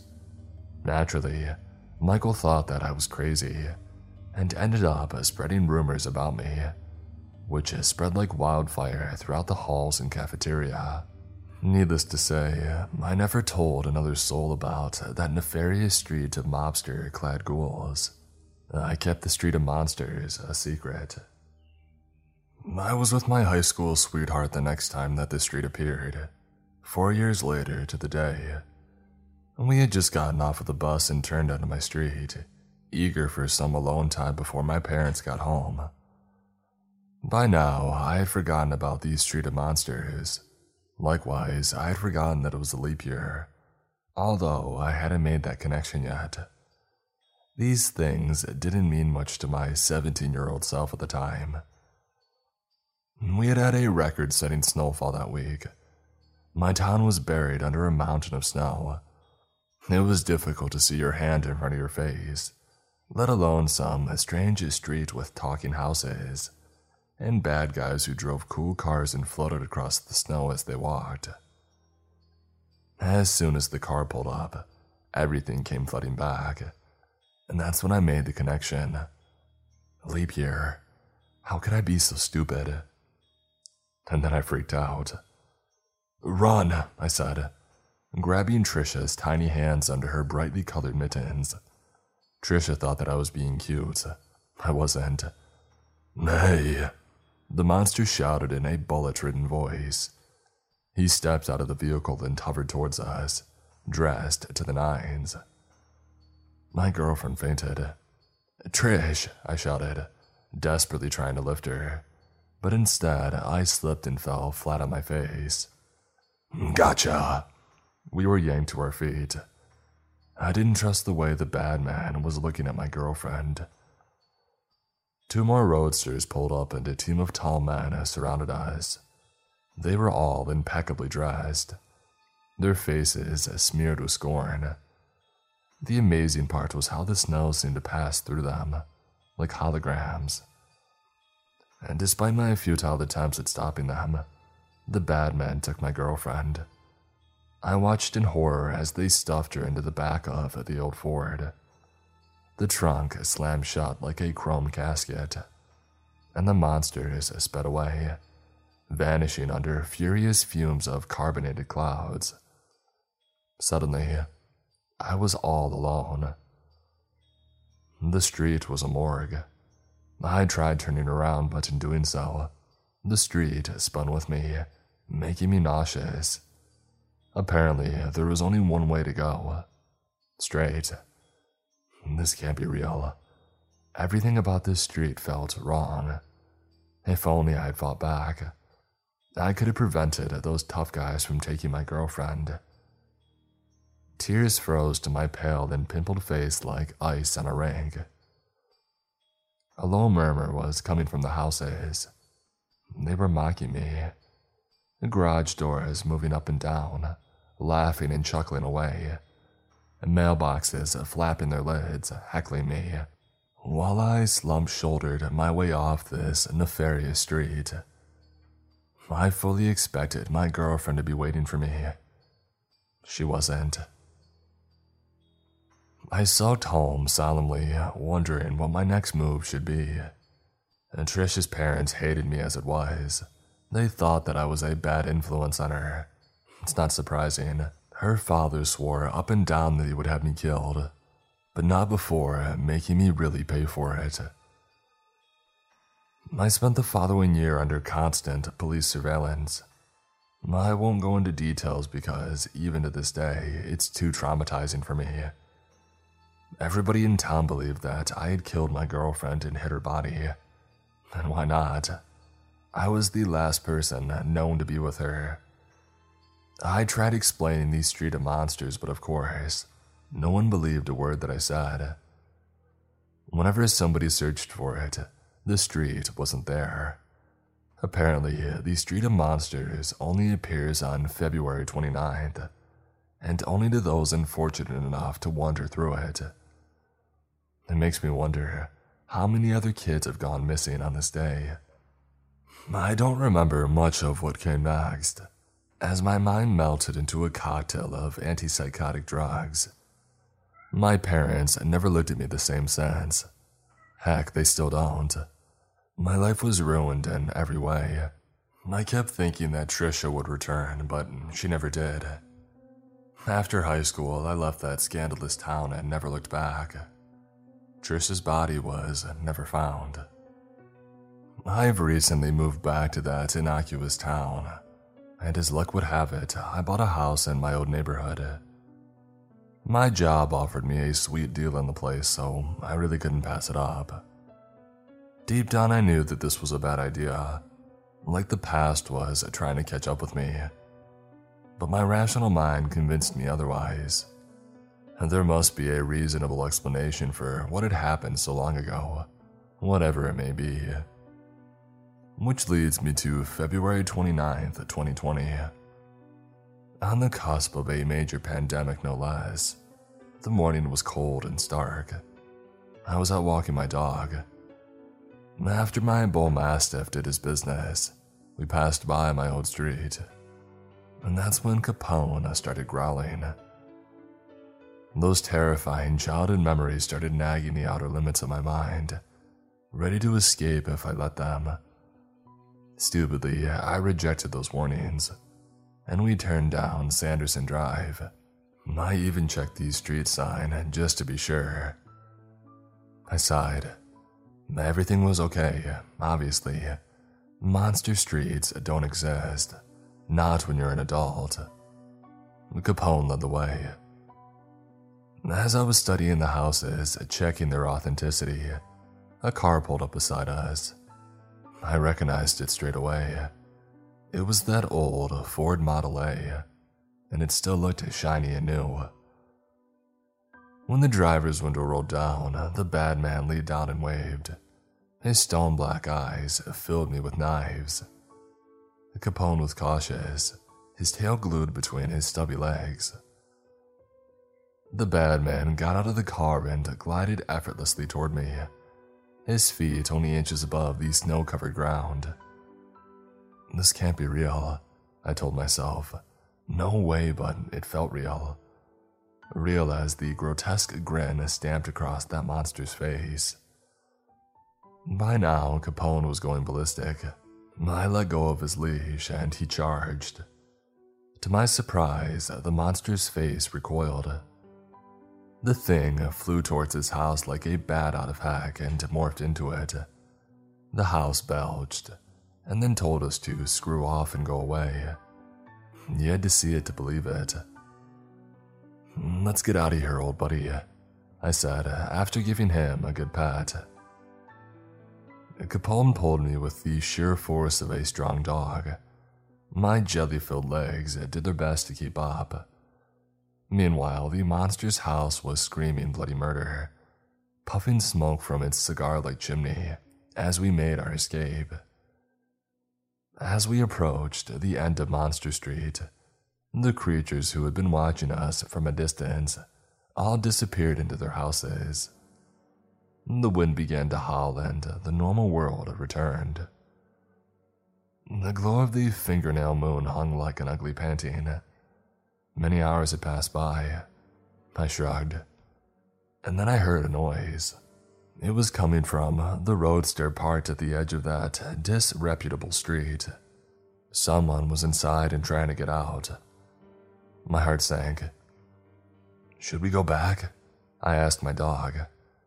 Capone barked and wiggled his tail, looking up with eager eyes. I had never entered the street from this end before, so I feared the worst.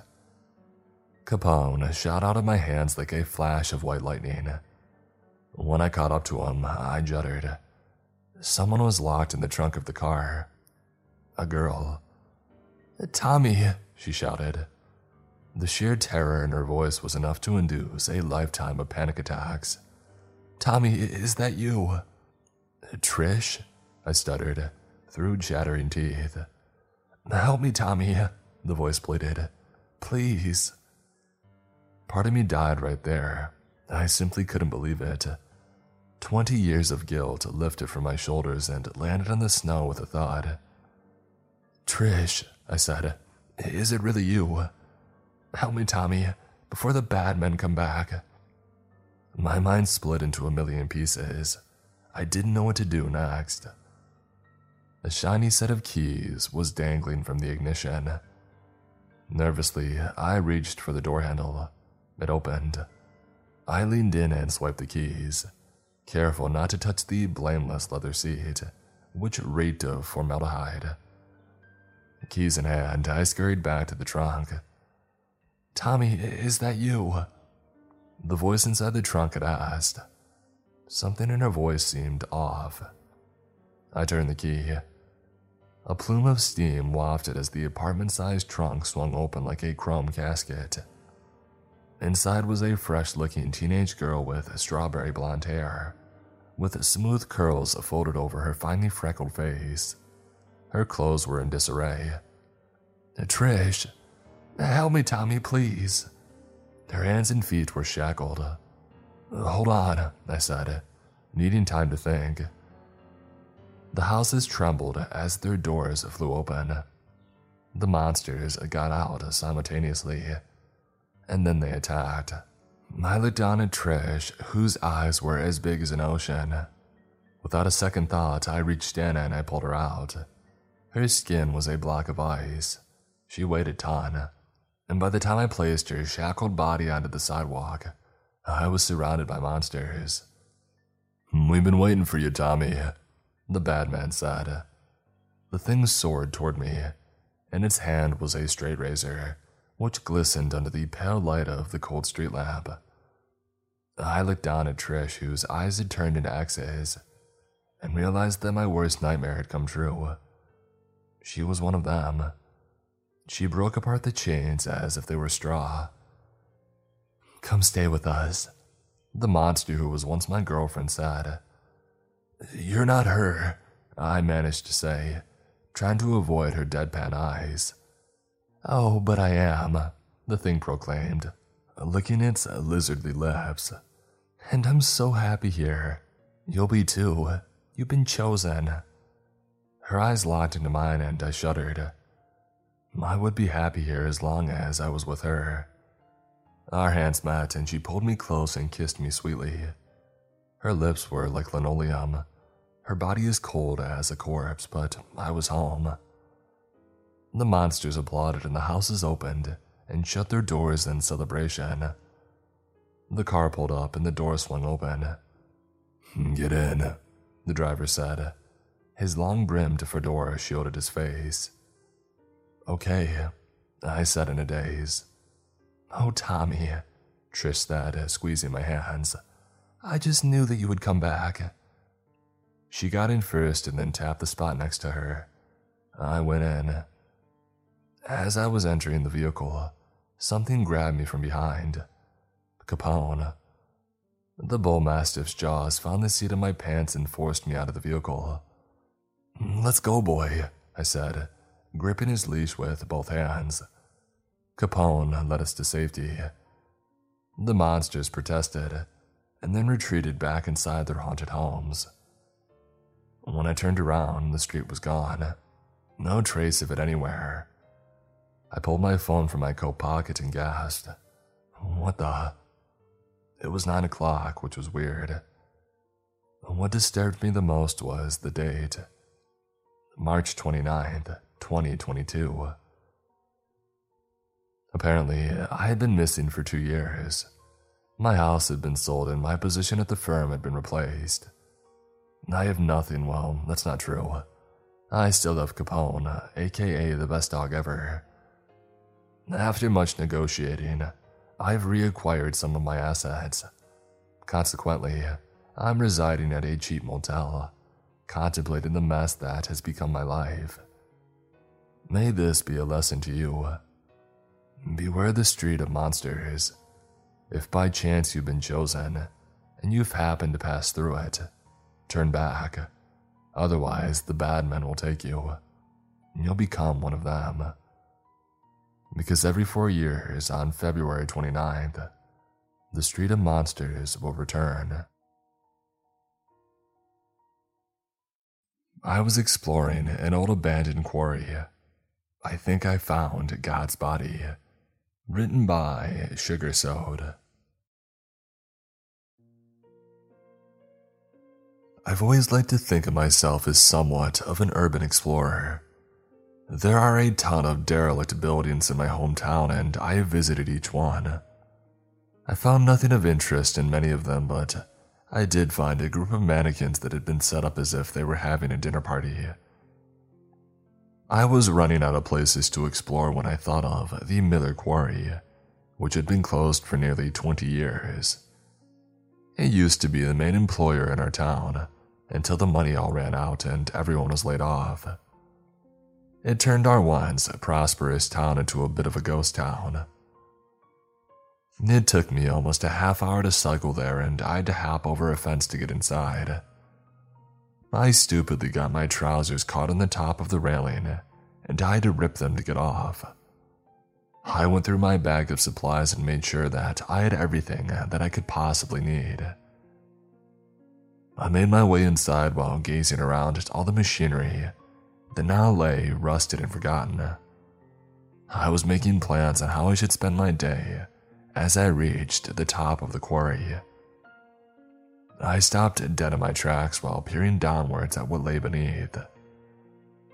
There appeared to be what looked like a giant man who covered nearly the entire floor of the quarry. He was wearing a robe that was torn in many places and had long white hair. He lay unmoving on the ground, with his head lying to the side as if he was asleep. I stood there speechless, while my brain tried to comprehend what I was looking at. I began to feel lightheaded and realized that I hadn't breathed in nearly a minute. I took a few deep breaths and started moving into the quarry. My eyes never left his face as I walked towards him. His size dwarfed anything that I had ever seen in my life. My best estimate is that his body was about a mile or more in length. Everything about him was incredible, and I stood in awe of what I had found. I initially thought that he had fallen from the sky, but noticed that the ground around him was flat as if he had just laid down. If he had fallen then, then there would have been an earthquake due to the force of his body hitting the ground. I made my way towards his face and stopped when I saw his eyes. It looked like something had been cutting into his eyes, as I could see bloody pulp dripping down his face. I did a full 360 turn, as I felt like something was watching me. I couldn't see anyone, but I couldn't shake the feeling that there was someone else here. The quarry was lined up with shadows. An entire army could be around me, and I might not even have seen them. I once again turned back to his face and watched in amazement as one of his eyes began twitching. I let out a scream as a black demon ripped its way out. It launched itself into the sky and landed behind me. I spun around to face it and felt fear running through my body. The creature looked like a crow, but the proportions were all wrong, as it was twice the height of me. It stared at me and seemed to be judging me. It let out a ear-splitting caw and threw itself into the air. Its cry was answered by dozens of other cries as dozens of similar creatures appeared from crevices hidden along the length of the quarry. They began flying over my head, which reminded me of vultures circling their prey. Blood was dripping down from them as they had obviously been feasting on his flesh. I barely had time to react when one of them suddenly spiraled down towards me. I threw myself to one side, but its claws cut into my shoulder. I began to panic as I knew there was no way that I could get past these abominations. I had to avoid two more attacks and was near exhaustion at this point. I made a split second decision and began racing towards the giant's body. The cries from above became deafening as I had got to his face. His mouth was partly open and I began to push my way inside. I felt something brush against my back as I finally managed to make it inside. One of the crows was trying to follow me, but wasn't able to open the mouth any further. It pushed its claws in a desperate attempt to drag me out, but I retreated away until it finally gave up. I let out a sigh of relief and looked around at what now could end up being my prison. The mouth was being lit up by a strange orange light that was coming from his flash. I expected there to be a rancid smell due to him being dead, but it strangely smelled like freshly sliced lemons. I checked my shoulder and I was relieved to see that the injury was only minor, as the crow's claws had only grazed me. I ate and drank a small amount to replenish my strength while trying to decide what my best course of action could be. I kept gazing over towards his throat and wondering what could await me down there. My decision on what I should do was forced on me, as the crows made another attempt to get inside of me. They were using their claws as levers and they were trying to pry open his mouth. I rushed towards the throat as one of the crows was now halfway inside. I ran down the length of the throat, feeling the floor beneath me sink with every footstep. The caws of the crows faded as I got further away from them. I finally reached an immense open space and halted while looking around. I could see his ribs high above me, as they dwarfed any building that I had seen in my life. There were a few cracks noticeable on them as if they had been broken somehow. I heard a thunderous noise above me and looked up to see a giant maw lowering itself towards me. I could see lines of teeth inside that seemed to be swirling around like the bottom of a lawnmower. I began running into the cavern before it could engulf me. I looked over my shoulder and saw that it had stopped and now stood still. I slowed down to catch my breath and spotted more of these creatures in the distance. They made me think of worms that had somehow been turned into demonic entities. They were slowly moving, so all I had to do was stay well away from them to survive. They were using their teeth to eat away at the flesh that lined the cavern. They seemed to grow in size every time they ate a chunk of meat. I found a corner that was well away from anything and had cover on nearly all sides. I knew that it would be dangerous, but I really needed to sleep. I slowly fell asleep, with the picture of that worm's mouth floating above me. I awoke the next morning to what sounded like boulders being flung about. I peered out of my hiding space to see the worms fighting against dozens of four legged insects. The insects had spikes embedded in their heads, which they had used to pierce the worm's hide. Neither side seemed to have an advantage, and soon the cavern was littered with their dead and dying bodies. I grabbed my things and began to make my way towards the far end of the cavern. I to dodge numerous attacks, but luckily, they were more interested in killing each other than trying to get me. I was almost crushed at one time as one of the insects was thrown through the air, and it landed an arm's throw away from where I was. I reached the far end of the cavern in almost an hour of walking, and I looked back to see the battle was finally over. The worms had been wiped out, and the surviving insects were now feasting on their flesh. I continued on my journey and almost screamed in joy as I saw sunlight up ahead. I made my way through a long, narrow tunnel until I reached the tip and cautiously looked out. There was no sign of any crows, and there was a forest in the distance. I crawled outside and looked back to where I had crawled out of. I laughed to myself, as I thought this guy would definitely be a big hit with the ladies. I managed to make it to the forest, but heard these screeches of the crows who were still circling. I now lie on my couch wondering if I should tell someone. How do you tell the world that you think you have found God's body? It's been a year since my friend pranked our entire school. We're still locked down, and the update is at 68%. Written by Trash Tia.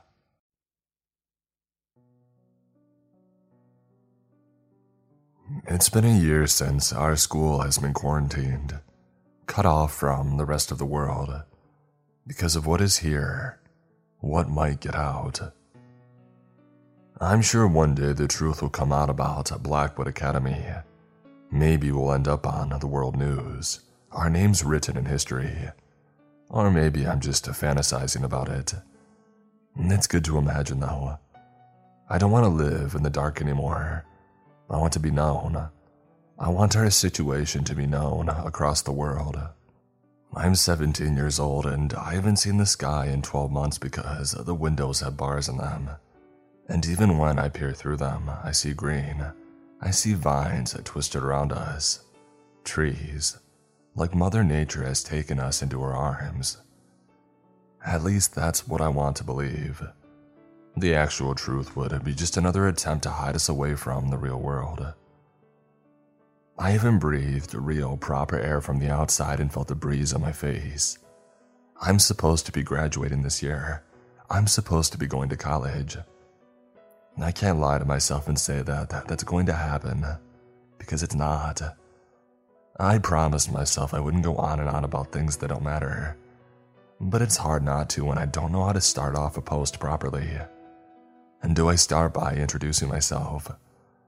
This is my first post, so I guess bear with me. I want you to know what life is like here, for the world to help us. For now, however, until we become public knowledge, our school remains invisible, forgotten.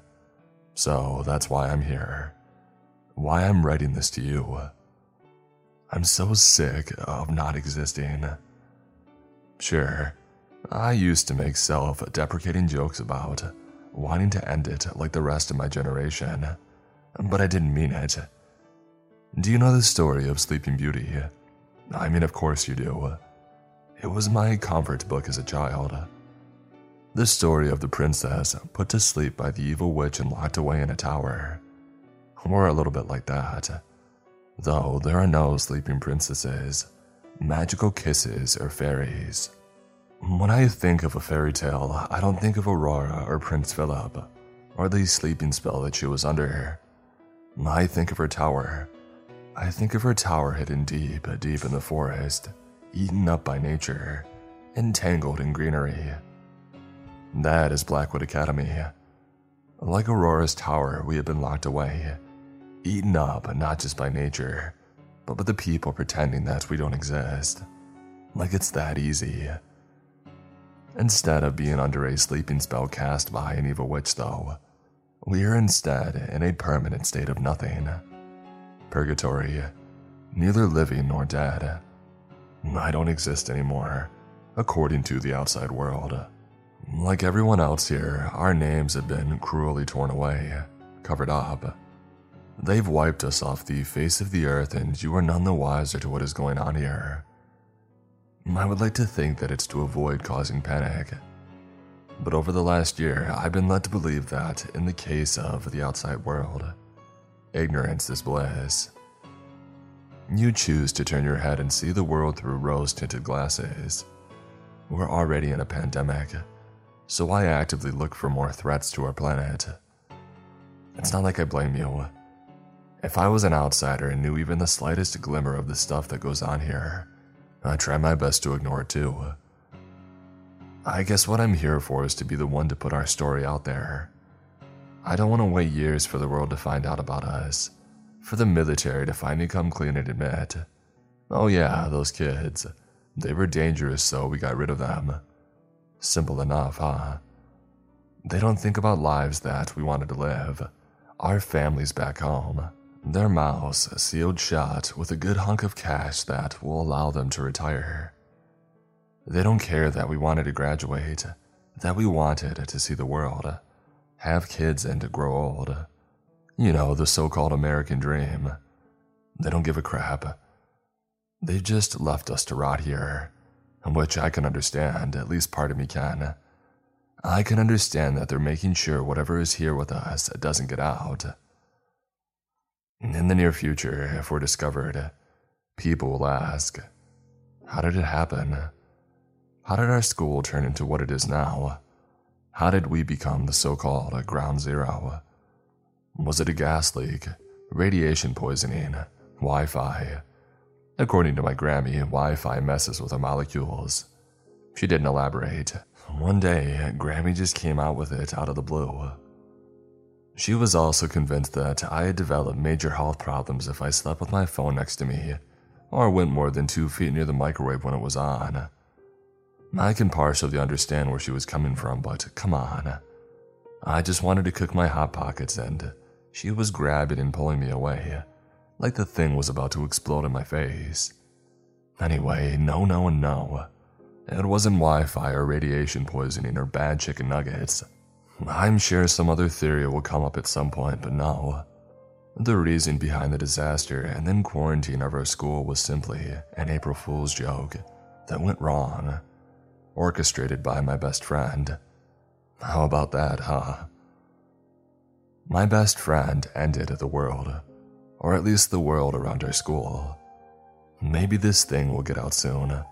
Maybe there'll be some kind of leak or outbreak outside and then I can say she officially ended the world as you know it too. But until then, this is our problem. She started this, and we've been living it for the past year. Well, not exactly living. I will get to that as I write. Up until April 1st, 2021, uh, I had never done anything significantly bad. Uh, I mean, I stole the Twinkie on a dare in fourth grade to try and impress the girls in my class, if that counts. Mom treated it like I had committed a war crime and I was grounded for two weeks. So I definitely put that incident up there in the significantly bad category. I had never done anything truly bad though. I used to think that as a teenager I was invincible. It's the age, right? We all think that we're going to be that age forever, and there are no repercussions to our actions. I was never going to die, and if I was going to, it would be way later on in life. Or maybe I would off myself at 30 so I wouldn't age. That's what my mindset was. Toxic, yes. I was obsessed with my own youth and was convinced my time would never run out. I was a dumb kid. I still am a dumb kid, but being in this kind of situation has put a lot of things into perspective. For example, I can say my mom was right when she told me too much screen time on my phone would make me sick. I'm still unsure about the microwave thing though. Grammy always made some pretty wild theories. Maybe I'll tell you about them someday. If I get out of here alive, I'll make it my goal. I promise. Okay, so I'll start from the beginning. I thought the worst part of that day was getting rejected by Connor Marlowe. It was already a pretty crappy day to start with. I woke up with a crummy headache and there was no milk for my cereal, and I had completely forgotten about an essay which was due. It was April Fool's Day though, and I was looking forward to seeing chaos ensue at school. It usually did. It was always a competition amongst the students in who could do the wildest prank, and that year was no exception. The whole school was eager to take Melanie Jason's crown, the 2019 winner. We don't talk about 2020. After she had somehow convinced everyone the world was ending by broadcasting one of those mock emergency alert alarms on the tannoy, alerting us an alien invasion was imminent and to prepare ourselves. Earth was under attack. Every tannoy in school screamed at 9 a.m., when the majority of us were still half asleep. She even played the siren, so you can imagine how terrified we all were. I fell for it, of course, being a confused freshman, still half asleep from the Netflix binge the night before. I'd almost crapped myself. Melanie had gotten suspended for it, though her argument had been that she had been mimicking the famous War of the Worlds radio broadcast for an assignment. Since then, Melanie has held the top spot. The prank was pretty good, admittedly, and she caught a lot of us off guard. I even heard that some teachers had freaked out in class, though that was unlikely. It turned into a game of telephone, rumors being spread around that some kids had panic attacks, some kids attacked others. I even heard one where two seniors apparently decided it was the best time to get it on, like right there. Kids wanted to follow in Melanie's footsteps, I had caught offhand conversations and word of mouth that the next April Fool prank was going to knock Melanie off the top spot, and my best friend was eager to be the one to do it. I wasn't really thinking about Rory's prank though. I had things on my mind that morning. Connor Marlowe, to be specific. I had been crushing on him for a while, you know. Uh, the butterflies in your stomach kind of crushed. I don't know what it was about him. He wasn't exactly conventionally attractive. Kinda looked like he had rolled out of bed most days. He had dark hair and wore a lot of plaid, always carrying his beaten up camera everywhere, hanging on a ribbon around his neck. He was kind of awkward, uh, but the cute kind. The kind that made me sort of fall for him. We were friends, having met in the school newspaper club. Connor took his work a lot more seriously than me. Though we had hung out a bunch of times and being a naive idiot, I had taken that as a sign that he actually liked me.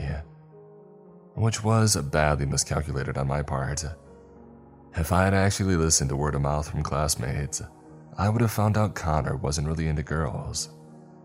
It was much later on, post the end of the world, when I find out about him, but at that point I was completely deaf and blind to any rumors. God, if only I would have at least some semblance of common sense, then I might not have made a complete fool out of myself and enjoyed my last minutes of what I called normal. But no, I was an idiot, and I deserved it.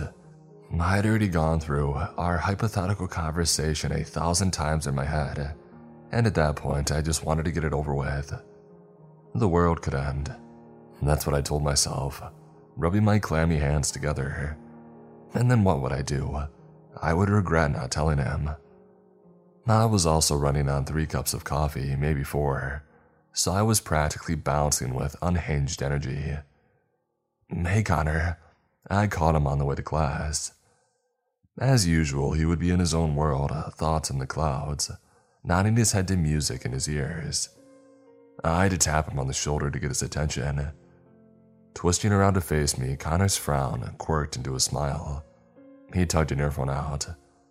Hey, Mara, hey. He nodded at me, gesturing ahead.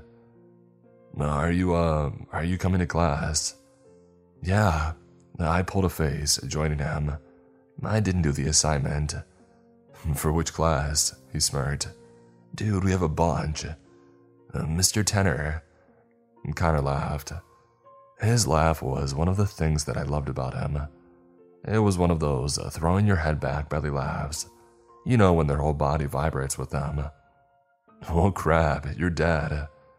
I'm not dead, I said, and when I caught a smirk, I gave up. Okay, yeah, I'm dead. You're seriously dead. Connor nudged me. My condolences. I shoved him back. Shut up. He was right, though. I was pretty sure that I was going to die. Mr. Tenner, our English teacher, considered students who failed to complete assignments defects who didn't belong in his class. He was a bitter old man and seemed to thrive on humiliating students. I remember this one girl in our class, Rosie, forgot to do the assignment because her aunt had passed away a few days before. Mr. Tenner had mocked a sad face. Well, I'm sure your aunt would have wanted you to do the task assigned. Rosie had burst into tears and ran out. I found out the next day that she had joined another class, and I didn't blame her. Mr. Tenner was an awful human being. Seriously, screw that guy.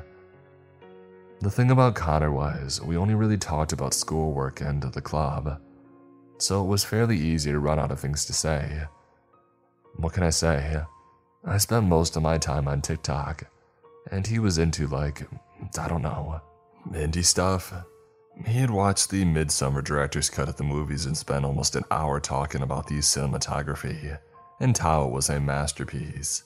The only thing that I knew was uh, that there was a guy who was put into a bear and something about some type of blood. That's it. When I told Connor this, he looked at me like I had just attacked his family.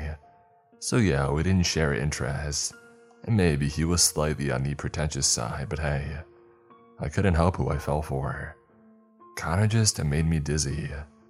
The two of us started walking and made idle conversation about the weather and classwork, pushing through the crowd of kids heading to first period.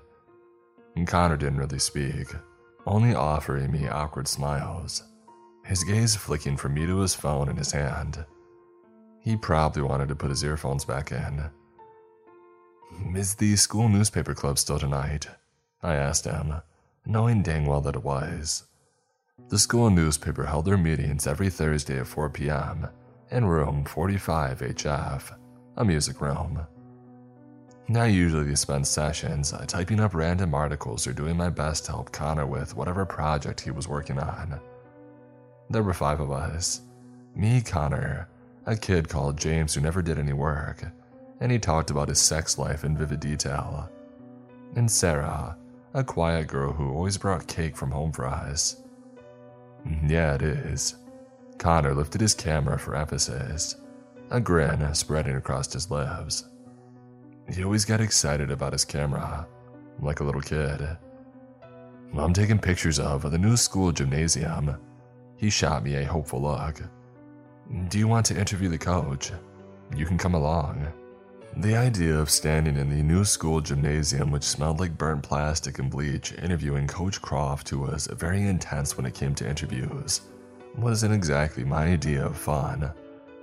Still, though, I found myself nodding. Yeah, is Sarah still doing the piece on cyberbullying? Uh huh. Connor idly played with the string of his camera as we headed up the last few steps. There were a group of kids at the top of the stairs yelling. My stomach gurgled.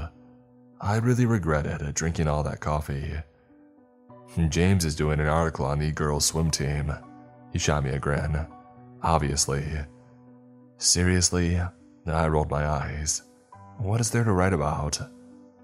No idea, but it's James, so I'm sure he'll figure something out. After a moment, I just came out with it. I couldn't stand waiting any longer. Hey, do you want to hang out? We had reached the top of the stairs, and Connor turned to me, curious eyes drinking me in. Do you mean after the club meeting? He nodded, his lips curving into a grin. Yeah, sure, I'll text Sarah and James too. They've been talking about the new Godzilla movie, if you want to go and see it. Crap, he was totally oblivious. Actually, I, I met the two of us. My voice was small. If you, uh, if you want to. Connor's smile fell. Running a hand through his hair, he shook his head but his smile was still polite. Mara, you're a great friend, but I don't really see you like that, he said, sputtering out a nervous laugh. I actually, uh, he was cut off by a loud bang, which startled me from my stupor as I took in Connor's words. I could already feel my cheeks heating up, my stomach crawling into my throat. Twisting around, I glimpsed the source of the crash a guy who had just walked headfirst into a locker. I vaguely recognized him. That kid who suffered from narcolepsy. I remembered him becoming the talk of the school during freshman year, when he would sleep through his classes, even drifting off standing up and walking into things. They called him a vampire. The crowd around us were laughing, and the kid regarded them with a scowl. Sleepy eyes half lit at the ray fringe, which was way too long, sticking under a knitted beanie. Very funny, he told the crowd. All right, everyone, get it all out. Let's all laugh at the disabled guy. His smile was mocking then. He was practically egging them on. Dude, just don't come to school.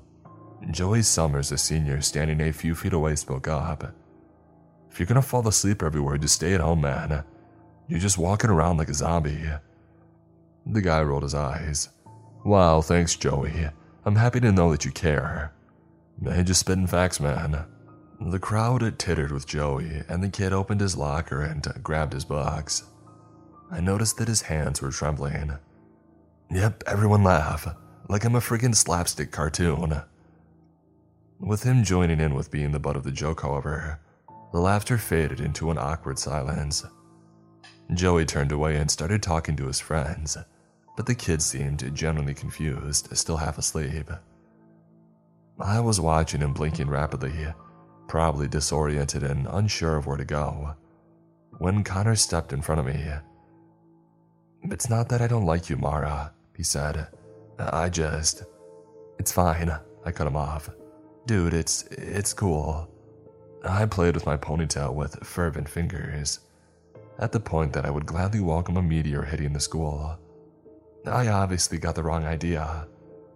No, no, it's not that, Connor started to say, before his phone vibrated in his hand. I felt mine too in my back pocket.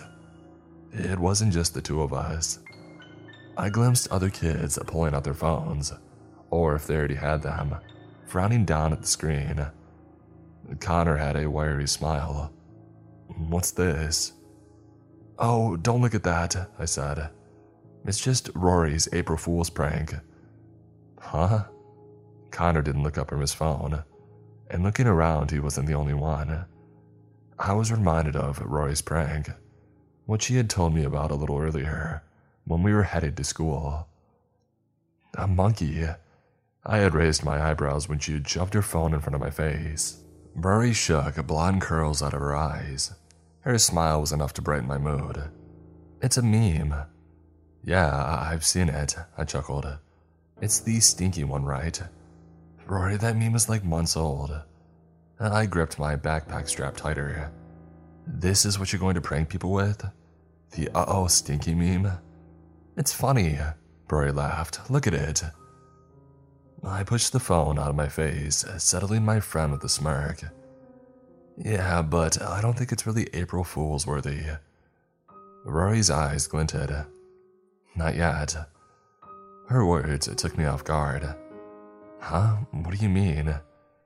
Rory winked at me and ran ahead, and I had no choice but to follow her. Hey, what did you do? Turning to me, Rory was grinning wildly. I bought a thing. A thing.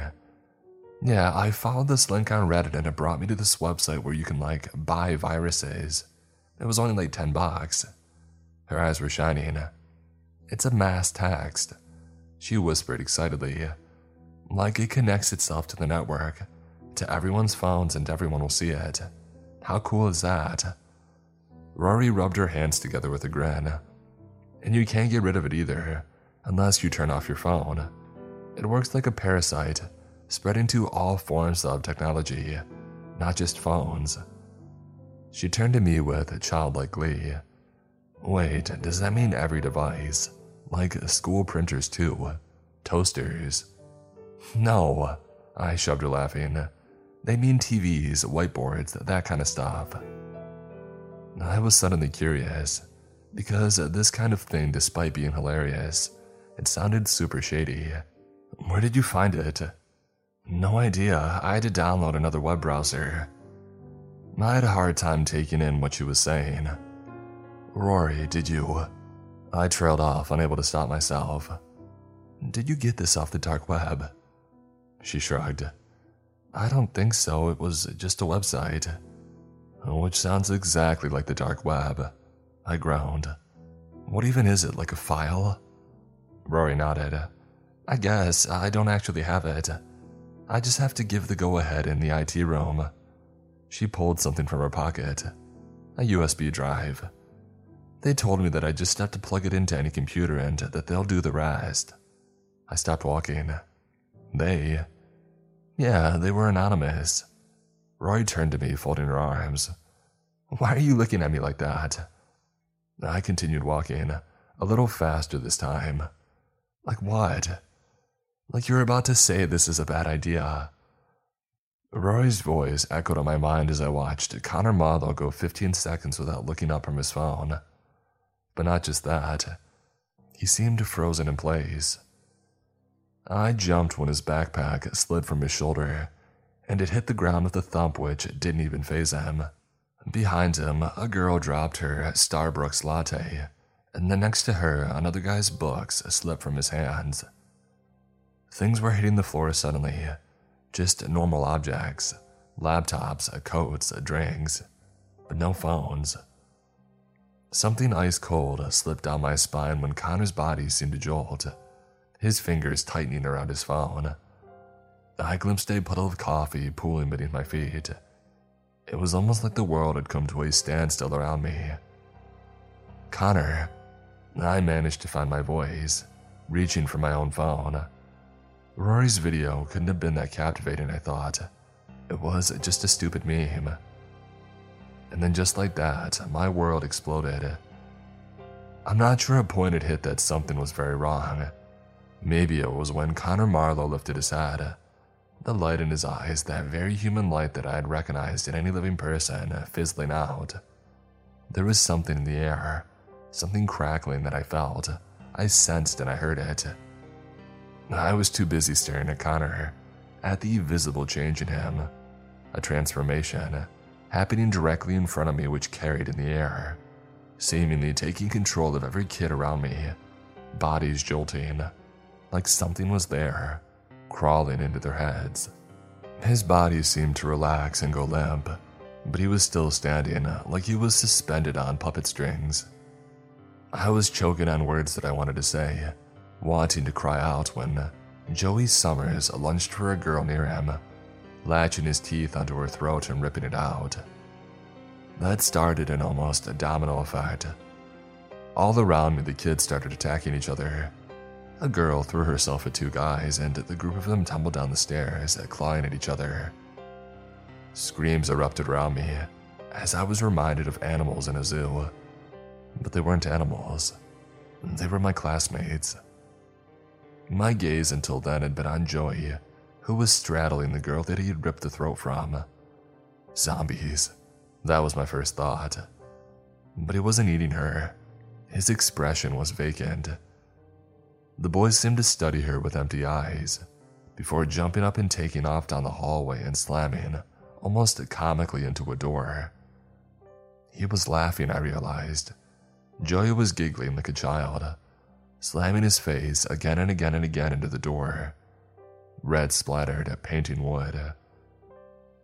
I was aware of taking a slow step backwards, but I couldn't tear my eyes off of him. His body slipped to the ground before getting back up. He was still laughing. Again, his head didn't look like a head anymore, after only five blows. A girl with a ponytail grabbed hold of his neck with an animalistic shriek biting into his face and ripping away the flesh. But the two of them were grinning, blank eyes wild, like they were enjoying it. Like they were really enjoying it. I couldn't move. Rory. Her name clouded my thoughts. Rory, Rory, Rory. My trembling hands gingerly brushed the back of my jeans, fingering my phone. I wasn't thinking. Crap, I wasn't thinking. I had to get to her. Cool hands were suddenly wrapped around my throat and choking the breath from my lungs. I was on my back and Connor was on top of me. His eyes were different. Unlike Joey's and unlike others around us, mindlessly throwing themselves at each other. There was the slightest glint of awareness in his expression. A manic smile was stretched across his face. He was speaking, but I couldn't understand what he was saying. I couldn't breathe. With one hand still gripping my throat, Connor pawed for his phone that he had dropped. I already knew what he was going to do, and I tried to fight back. Tried to shove his body off of me, but I couldn't. Not when he was squeezing the breath out of me. Around me, I only saw red, pooling red, but no bodies. Kids with pieces torn out of them. Kids with only one eye, a torso that had been torn, spilling glistening innards. They were still moving and contorting around me. But unlike them, Connor was conscious. He was thinking, but his thoughts had been twisted. Giggling like a little kid, he shoved his phone in my face and I squeezed my eyes shut. He was conscious enough to want to show me the video, I thought dizzily. Why? Why had it affected Connor differently? I didn't have enough time to think because his thumbs were in my eyes, pulverizing, and I was screaming. Gotta look! Connor's voice was a hysterical giggle riddled static. The phone blinked on and off and on and off, like, like it was connected to him. Gotta look, gotta look. Pain exploded. Nuclear pain. Pain that I didn't think was possible. That I didn't think I could feel. When I cried out, he let go and shoved the phone into my face. I was looking at exactly what I had seen earlier, when Rory had shown me. A 15 second video of a smiling monkey, and the familiar audio from the meme. I didn't see anything wrong with it at first. But it wasn't the video that was the problem. It was what overlaid it. A low frequency screech rattling my ears. I felt Connor's fingers grasping at my eyes and pulling my eyelids open, and I was forced to watch it. I was forced to drink it in. I won't be fully able to write out what happened to me because I still don't know. I only remember splinters I remember something snapping inside my head. I felt it, like something in my brain had been severed, broken, and let loose. I remember a boy coming up behind Connor wielding a fire extinguisher and hitting him over the head, over and over again until he was just a mess and unrecognizable. But I found it funny. No, more than funny. Hysterical. I laughed and others around me joined in. I laughed and my thoughts grew blurry and disjointed. I stood up, swaying from side to side, and I remember wanting the boy to do it again. I wanted to see Connor's head get smashed. I wanted to see everything splatter on the floor, a look of hopelessness on his face. That's what I wanted to see. I wanted to see him scream. I wanted to see his pain. But I didn't get that. Even when I had grabbed the fire extinguisher myself and continued the attack, bringing it down on Connor, what was left of him didn't lose its skeletal smile. And he didn't die. He didn't drop. Connor just lay there, his body rattling, trembling with each discarded phone. Listen, I wanted to skip over this part. I wanted to lie to you and pretend that it didn't happen, but it did. I became a puppet to whatever was released and my only thought was to cause pain. I did unspeakable things to people, and I ate them like it was a snack. I was part of this hive mind, a group of kids with enough consciousness to know what they were doing. But the thing inside of us, the thing wriggling inside of our head, still kept us on a leash. It told us to kill, and we did. I'm not sure how many days went by, or maybe weeks or months, before I was knocked out from behind Day and night don't exist at Blackwood. Neither does time. Through splinters in my memory, I remember being knocked out from behind. The thing inside me didn't like that. It told me to fight back. It told me to go after the attacker. But then, though, something cold was slicing into the back of my neck, and it was the first that I had felt in so long. I'm not sure when the thing let me go, or if it was forced to let me go, but when I fully came to, aware of everything that I had done, the kids that I had attacked, I didn't want to stay. I wanted to finally die. I could still taste them on my lips, tainted on my tongue. When I fully came to, I was in a classroom. It had been trashed, of course, and barely looked like a classroom anymore. The doors were barricaded with desks and chairs. The light above flickered.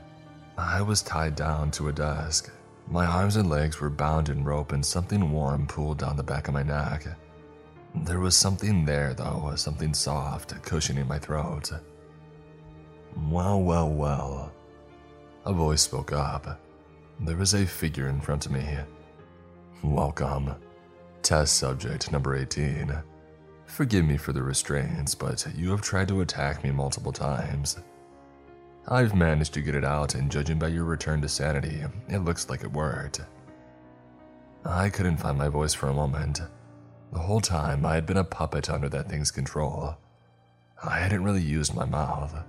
Instead, my thoughts projected between the hive mind that we all shared. What? I licked my lips. They tasted like rusty coins. The voice was a guy, and I recognized him, but I wasn't sure where from. When the figure in front of me moved closer, it caught the light. A kid my age hiding behind some serious bed hair, hanging in his eyes. His smile wasn't quite friendly.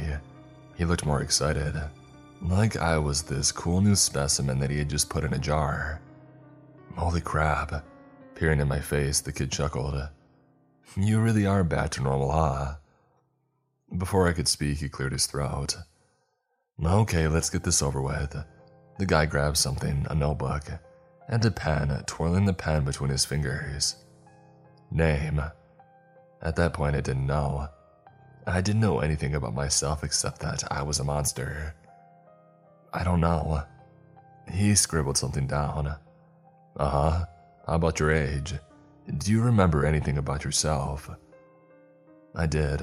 I remembered that last day. I remembered Connor Marlowe. I remembered him trying to kill me. I shook my head. No. He slammed his notebook shut. Forgive me for being gross, but you want to see it, right? See what? what I got out of you. I was suddenly all too aware of the makeshift bandage around my neck. You got that thing out? Yeah, I used to watch some YouTube tutorials. The guy's lips curled into a smile. I wanted to be a doctor. I struggled to take in his words. In my mind, it was a video that messed with my head, that had caused me to go crazy. I don't understand. How did you get it out? What was there to get out? His eyes darkened. I'm going to call it a root. I had to wait until night to try. I figured out that it seems to leave the brain during night while it hibernates. No idea. Maybe it's taking care of its host. Something inside of my gut twisted. The guy wandered over to a small table and picked something up before making his way back over. In his hands was a Coke can. He peered at it. Not the best container right now, but the science building exploded, thanks to you guys a couple of weeks ago. Uh, shooting me the side eye, his lips quirked into a smirk. Not that I needed the crap or anything, so this will have to do. Uh, holding the can close to me, the guy hovered it in front of my eyes. You see it? At first, I didn't know what he was talking about before I caught movement at the bottom of the can. They looked like an octopus tentacle, a single root like thing coiled at the very bottom of the can. That, the guy pulled the can away, is the stinky uh oh virus, a crafty little guy. I blinked at him. The what? He shrugged. Let's call it the SUU virus. I prefer the uh oh stinky though. Reminds me of simpler times. I could only stare at him. No, I said, no, this thing, it's just a video. He nodded. Yeah, it started as one, but stuff evolves, dude. Have you played a Plague Inc? The guy sighed. You've been out of it for like, I don't know, eight months. Things have changed. April Fool's Day. A mass text message was sent to every device in the school, and everyone who saw it lost their minds. There are three categories. There are the Walking Dead ripoffs, who rejected the virus and went full zombie mode. Then there are successes, the ones that the virus aimed to make. An army of psychopaths, which you were a part of. He lost his smile. They hunt down kids who survived and kept their minds and forced them to watch the video. And that's if they're feeling merciful. I've seen them do a lot of awful things to people, and you were probably a part of it too. And finally, there are kids like me. Kids who forgot to charge their phones that day. The guy shrugged. Or in my case, fell asleep. I tend to do that a lot. Before I could speak, he continued, gesturing around him. All of us living in a so called utopia ruled by Aurora Michelson, their creator, and who they treat like a dang god. Sticking his fingers down his throat, he pretended to gag. It's messed up. Whatever that thing is, it's taken complete control of her. She's like their queen. I went cold all over. Rory, I whispered. Do you mean Rory? Is that her name? He pulled a face. Yeah, I mean, you'll know what I mean when you see her. When I see her. The kid frowned at me before sighing and undoing my restraints. He held out a hand for me to grab, and I took it thankfully. He pulled me off the desk. I'm Jasper, by the way. If that thing is still lingering inside of you and you try anything, I won't hesitate taking you out. He smiled wearily. No hard feelings, okay? I struggled to steel myself, my head spinning. How long have I been? I trailed off. One of them. Jasper strode over to the window and pulled back curtains spattered red. I followed him hesitantly. There were bars in the windows, and when I pressed my face against them, I glimpsed a flash of green outside. Jasper had gestured to the bars. They put us in quarantine a day after the outbreak. At first, it seemed like they were helping, but the freaks just ate them when they tried coming in. And then you guys warned them not to step on territory. So, since then, they've pretty much given up on us. They don't want what's in here to get out. It's selfish, but I can see where they're coming from. I was already moving away from him and kneeling on the floor near the door, peering at vine like roots entangled in the hinge. What is that? He came to kneel next to me. Jasper had lost his smile. When that thing can't take control, it basically explodes in their heads. Doesn't kill them, keeping the body alive. And whatever that is sprouts from their head. It's everywhere, all over the school. It started in the IT room and it spread here.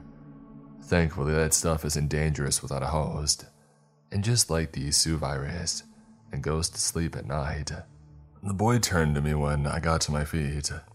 There's something else that I should show you, but we have to be quiet, okay? At these hours, your group sleeps in the corridors and it freaks still roam around at night. Whatever this thing is, it's intelligent, and it's built an army of sorts. The ones who didn't go zombie have one mission, and that's to convert survivors. Anyone left lucid. He shuddered. They're her so called loyal followers, and you are one too. They're probably looking for you, so we have to keep a seriously low profile. Jasper shot me the side eye. Unless you want to go back to them. Ignoring his shy remark, I focused on Rory. I need to get her. Rory, I mean. That doesn't sound like a good idea. There are guards. Do you know how to get past them? He frowned. I'm working on it. I managed to brain you, didn't I? I nodded and slowly. Jasper removed the barricades and we stepped out into the corridor. It was pitch black, though my eyes adjusted easily. I asked him why I could see, and he explained it was part of heightened senses triggered by the virus. Jasper wielded a baseball bat and moved quickly, dragging me with him. Thick greenery engulfed the corridors. a root like plant tangled in every door. If you see a phone, smash it to pieces in the daylight, he said. I didn't understand what he meant until we were kneeling in front of what was left of Connor Marlowe. His body was still intact, still breathing, despite him being nothing but a quivering flash. Jasper used the sleeve of a sweater to pick up a discarded phone next to Connor. The screen flashed on and I flinched. Jasper lay a hand on my shoulder. Cool it. It's dead for now. For now? Yeah, look. Jasper pointed to the screen where something had flashed up. They don't show the video anymore, just this. He sent me a look. I would advise smashing it to pieces during the daytime, though. His words that twisted something in my gut as I peered at numbers in glaring green. It looked like they were counting down. They're all connected, Jasper said, nodding at Connor and the bodies around him. You see, whatever happens to them, the phones react to it, and vice versa. When Jasper hovered the phone over Connor, his body rattled, eyes flickering. Beneath me, the ground rumbled. What was that? I hissed out. That, Jasper murmured, is the latest update. He was right. Peering at the numbers, it was at 67% complete. Update, I repeated. Uh, for what? No clue. This thing has been learning through us. I'm gonna guess that it's bad though. You know, considering they have the ability to shake the earth and play with the lights. As he said that, the bulb above us, the one that I thought was dead, sparkled slightly. Before lighting up, I jumped up, something warm creeping up my throat. I was reminded of what I had been eating for the last god knows how long, and I had to bite into my lower lip to stop myself from barfing. Wait, Jasper hissed out. He fell to his knees, crawling over to Connor. Jasper used the butt of his baseball bat to poke at something moving, slithering on the floor next to Connor's ear. No way, he hissed. That's that's brain tissue, Jasper said, his voice quivering. It's combined itself through our brain tissue and learned and evolved into a physical form. I peered at the thing, cringing at the way that it squirmed. That's what you got out of me, right? The guy straightened up and turned to me. Yeah. His breath was shuddery. But it's not supposed to be able to survive outside of us. The one that I pulled out of you was dead the second that it touched the can. If this thing can survive outside of us too, we're done for. Because what the heck comes after that? He poked at the thing again, his voice a hysterical breath. He stamped on it, but when Jasper lifted his foot, it was still wriggling, still squirming, before slithering back into Connor's ear. Footsteps erupted, what I was sure was going to be a cry ripping from my throat. Running footsteps, laughter, almost a sing song static noise which crackled in my ear. Mara, come and play, Mara. Their voices were like a symphony in my ears, reminding me of my name. I, I felt them, if that makes any sense. I felt them coming closer, but the thing that had been inside me was gone. So why did I still feel tethered to them? I caught Jasper's frightened eyes. Mara, he whispered, is that you? I could only nod. Well, crap, it's your friends. Jasper grabbed my hand, flattening us against the wall. We should go. We found a classroom and barricaded the doors. They don't try and get us at night. That's what Jasper said. It's only in the daylight. That was three days ago. Since then, we've been here. We're safe for now, and I can't stop thinking about this update. What does it mean? Jasper told me the internet has been cut off, but in the same breath, he admitted that he's pretty sure that we, all of us together, act like a modem. I don't know how I'm getting a connection, but if anyone's reading, you have to help us and to get us out of here. It's weird. I haven't had time to come to terms with what I've done yet. I know it'll hit me soon. I hope. God, I hope it's fast. Rory's out there, and I've got to find her. I know this wasn't her fault. I know it. Right?